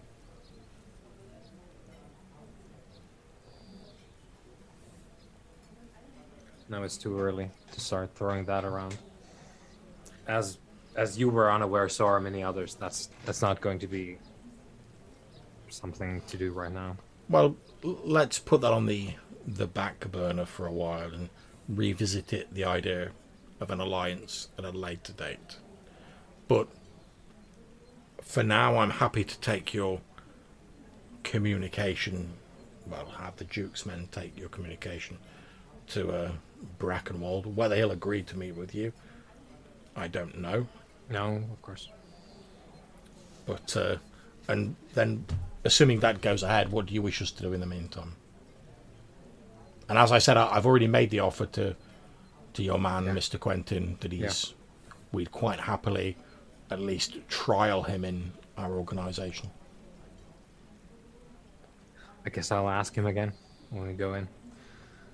So, nothing really to be said or done about what's going to happen when we get there. Uh, Well, I tell you what. How about this? Since you've since you've dealt with us fairly, as far as I can ascertain, as a as a show of good faith, we'll mm-hmm. scale back our operations for a week. Mm-hmm. Since if if it does prove, and I, I don't mean any offence, if it does prove that you're you're playing us false, we can easily ramp mm-hmm. up our operations again without fear of reprisal from Brackenwald. But it will at least show that we're we're willing to work with you, and then once you've met with Brackenwald, we can decide what else is to be done. How does that strike you? that sounds very good. That sounds very good. It, it doesn't do anything about uh, what Quentin wants, but we'll hear more about that when we go back in. Now, Okay. um, the, how, how do you do it? Do you shake on it? Do you uh, take daggers and carve bloody runes on your hands and share a blood oath? What is your thing? I, I'm fine with just your word on the matter. You, you'll either stay true to your word. I, don't go for all this pomp and ceremony. You'll either you'll either be true to your word or you won't. No amount of drawing blood or strange handshakes or anything like that's going to make an ounce of difference to that. You'll, you're either true to your word or you're not. So, before we go back in, one final word. Aside from all this, everything we've talked about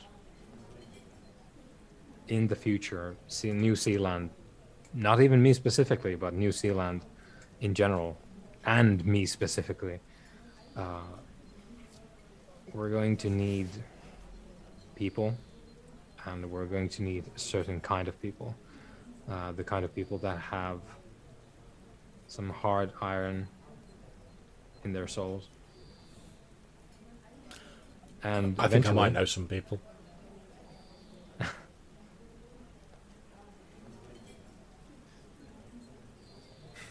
sure you do. And well, something to think about. There's a place. However, any of this goes, there's a place in New Seal Land for people with the kind of iron that you've demonstrated amply now.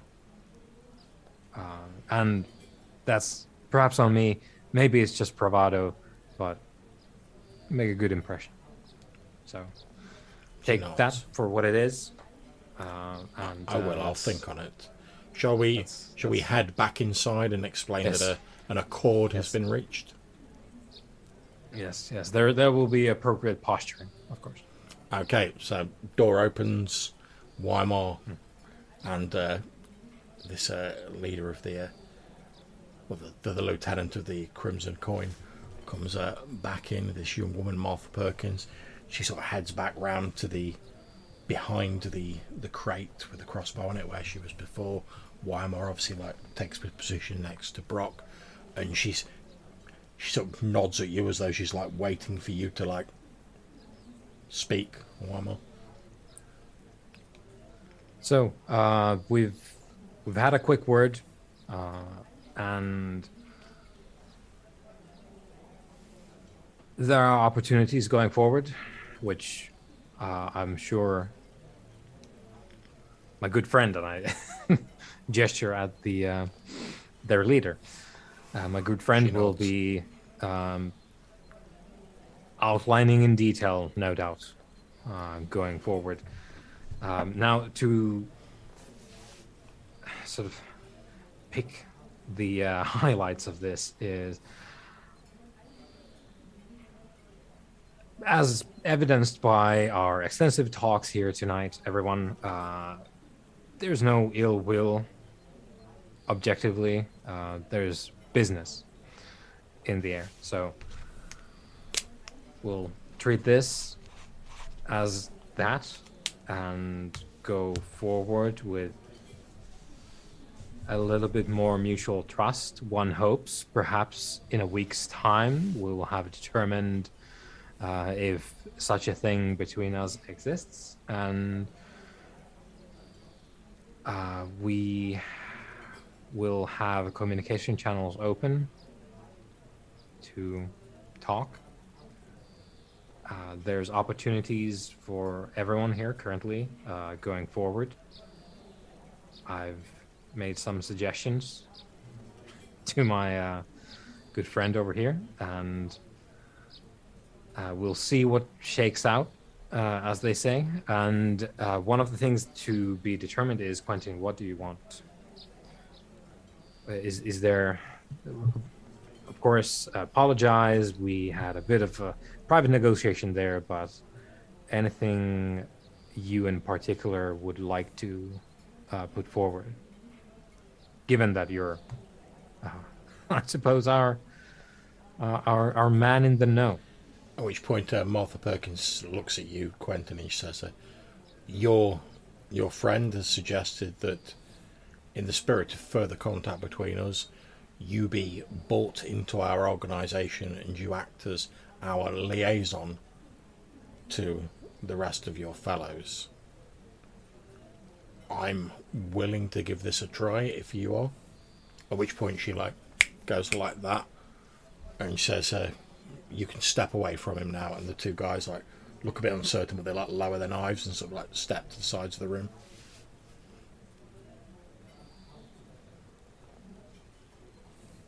And I uh, motion at Quentin like, everything's up to you. It's it's I I laid down, you know, some ideas, but of course, Indeed, your friend has uh, explained, Mr. Quentin, that you may be an asset to our organisation, and I have reiterated that we are certainly willing to to trial you in the Crimson Coin, and should you have the the impressive abilities that your friend here has been suggesting, I am sure you could go far. And of course, we have agreed to, uh, I suppose you could call it a, a ceasefire or a cessation of hostilities. We have agreed a to scale- holiday. Indeed, we have agreed to scale back our operations for the period of a week to give your friend time to have a certain meeting with a colleague of ours. And then, once that meeting has taken place, we will meet to discuss how we go forward. The the week's reprise is a as a gesture of good faith on our behalf. At which point, one of the other thieves is like, "Oh, what's the Duke's gonna the Duke gonna say about this?" And Perkins says, "I will explain to the Duke. He will understand." What what say you, Mister Quentin? What do I?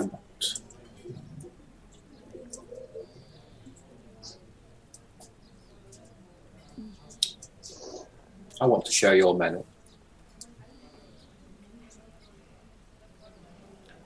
Well, if your if your skill level matches your opinion of your skill level, then I'm sure my men could learn a great deal from someone of your prodigious talents. And as I say, if your if your skill levels are indeed that high, you will rapidly find yourself moving up the ranks of the Crimson Coin. Who knows? Perhaps one day you may even surpass myself.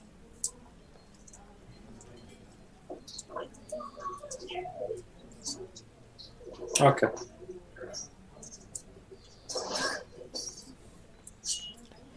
Very well, then there is a. Uh, I hesitate to call it a ceremony, but there is a. There is a little thing we do to welcome new people into the organisation. It's only for people who are prospective or already members of the organisation. I'm sure you understand. So, uh, if it's all the same, I will have to ask you, gentlemen, lady, and she looks at Brock, Wymar, and Lan. I would have to ask you to uh, leave the premises. We will induct Mr. Quentin into the into the organisation, and henceforth he will act as our liaison between the Crimson Coin and yourselves. Is that acceptable? And she looks at you, Wymar.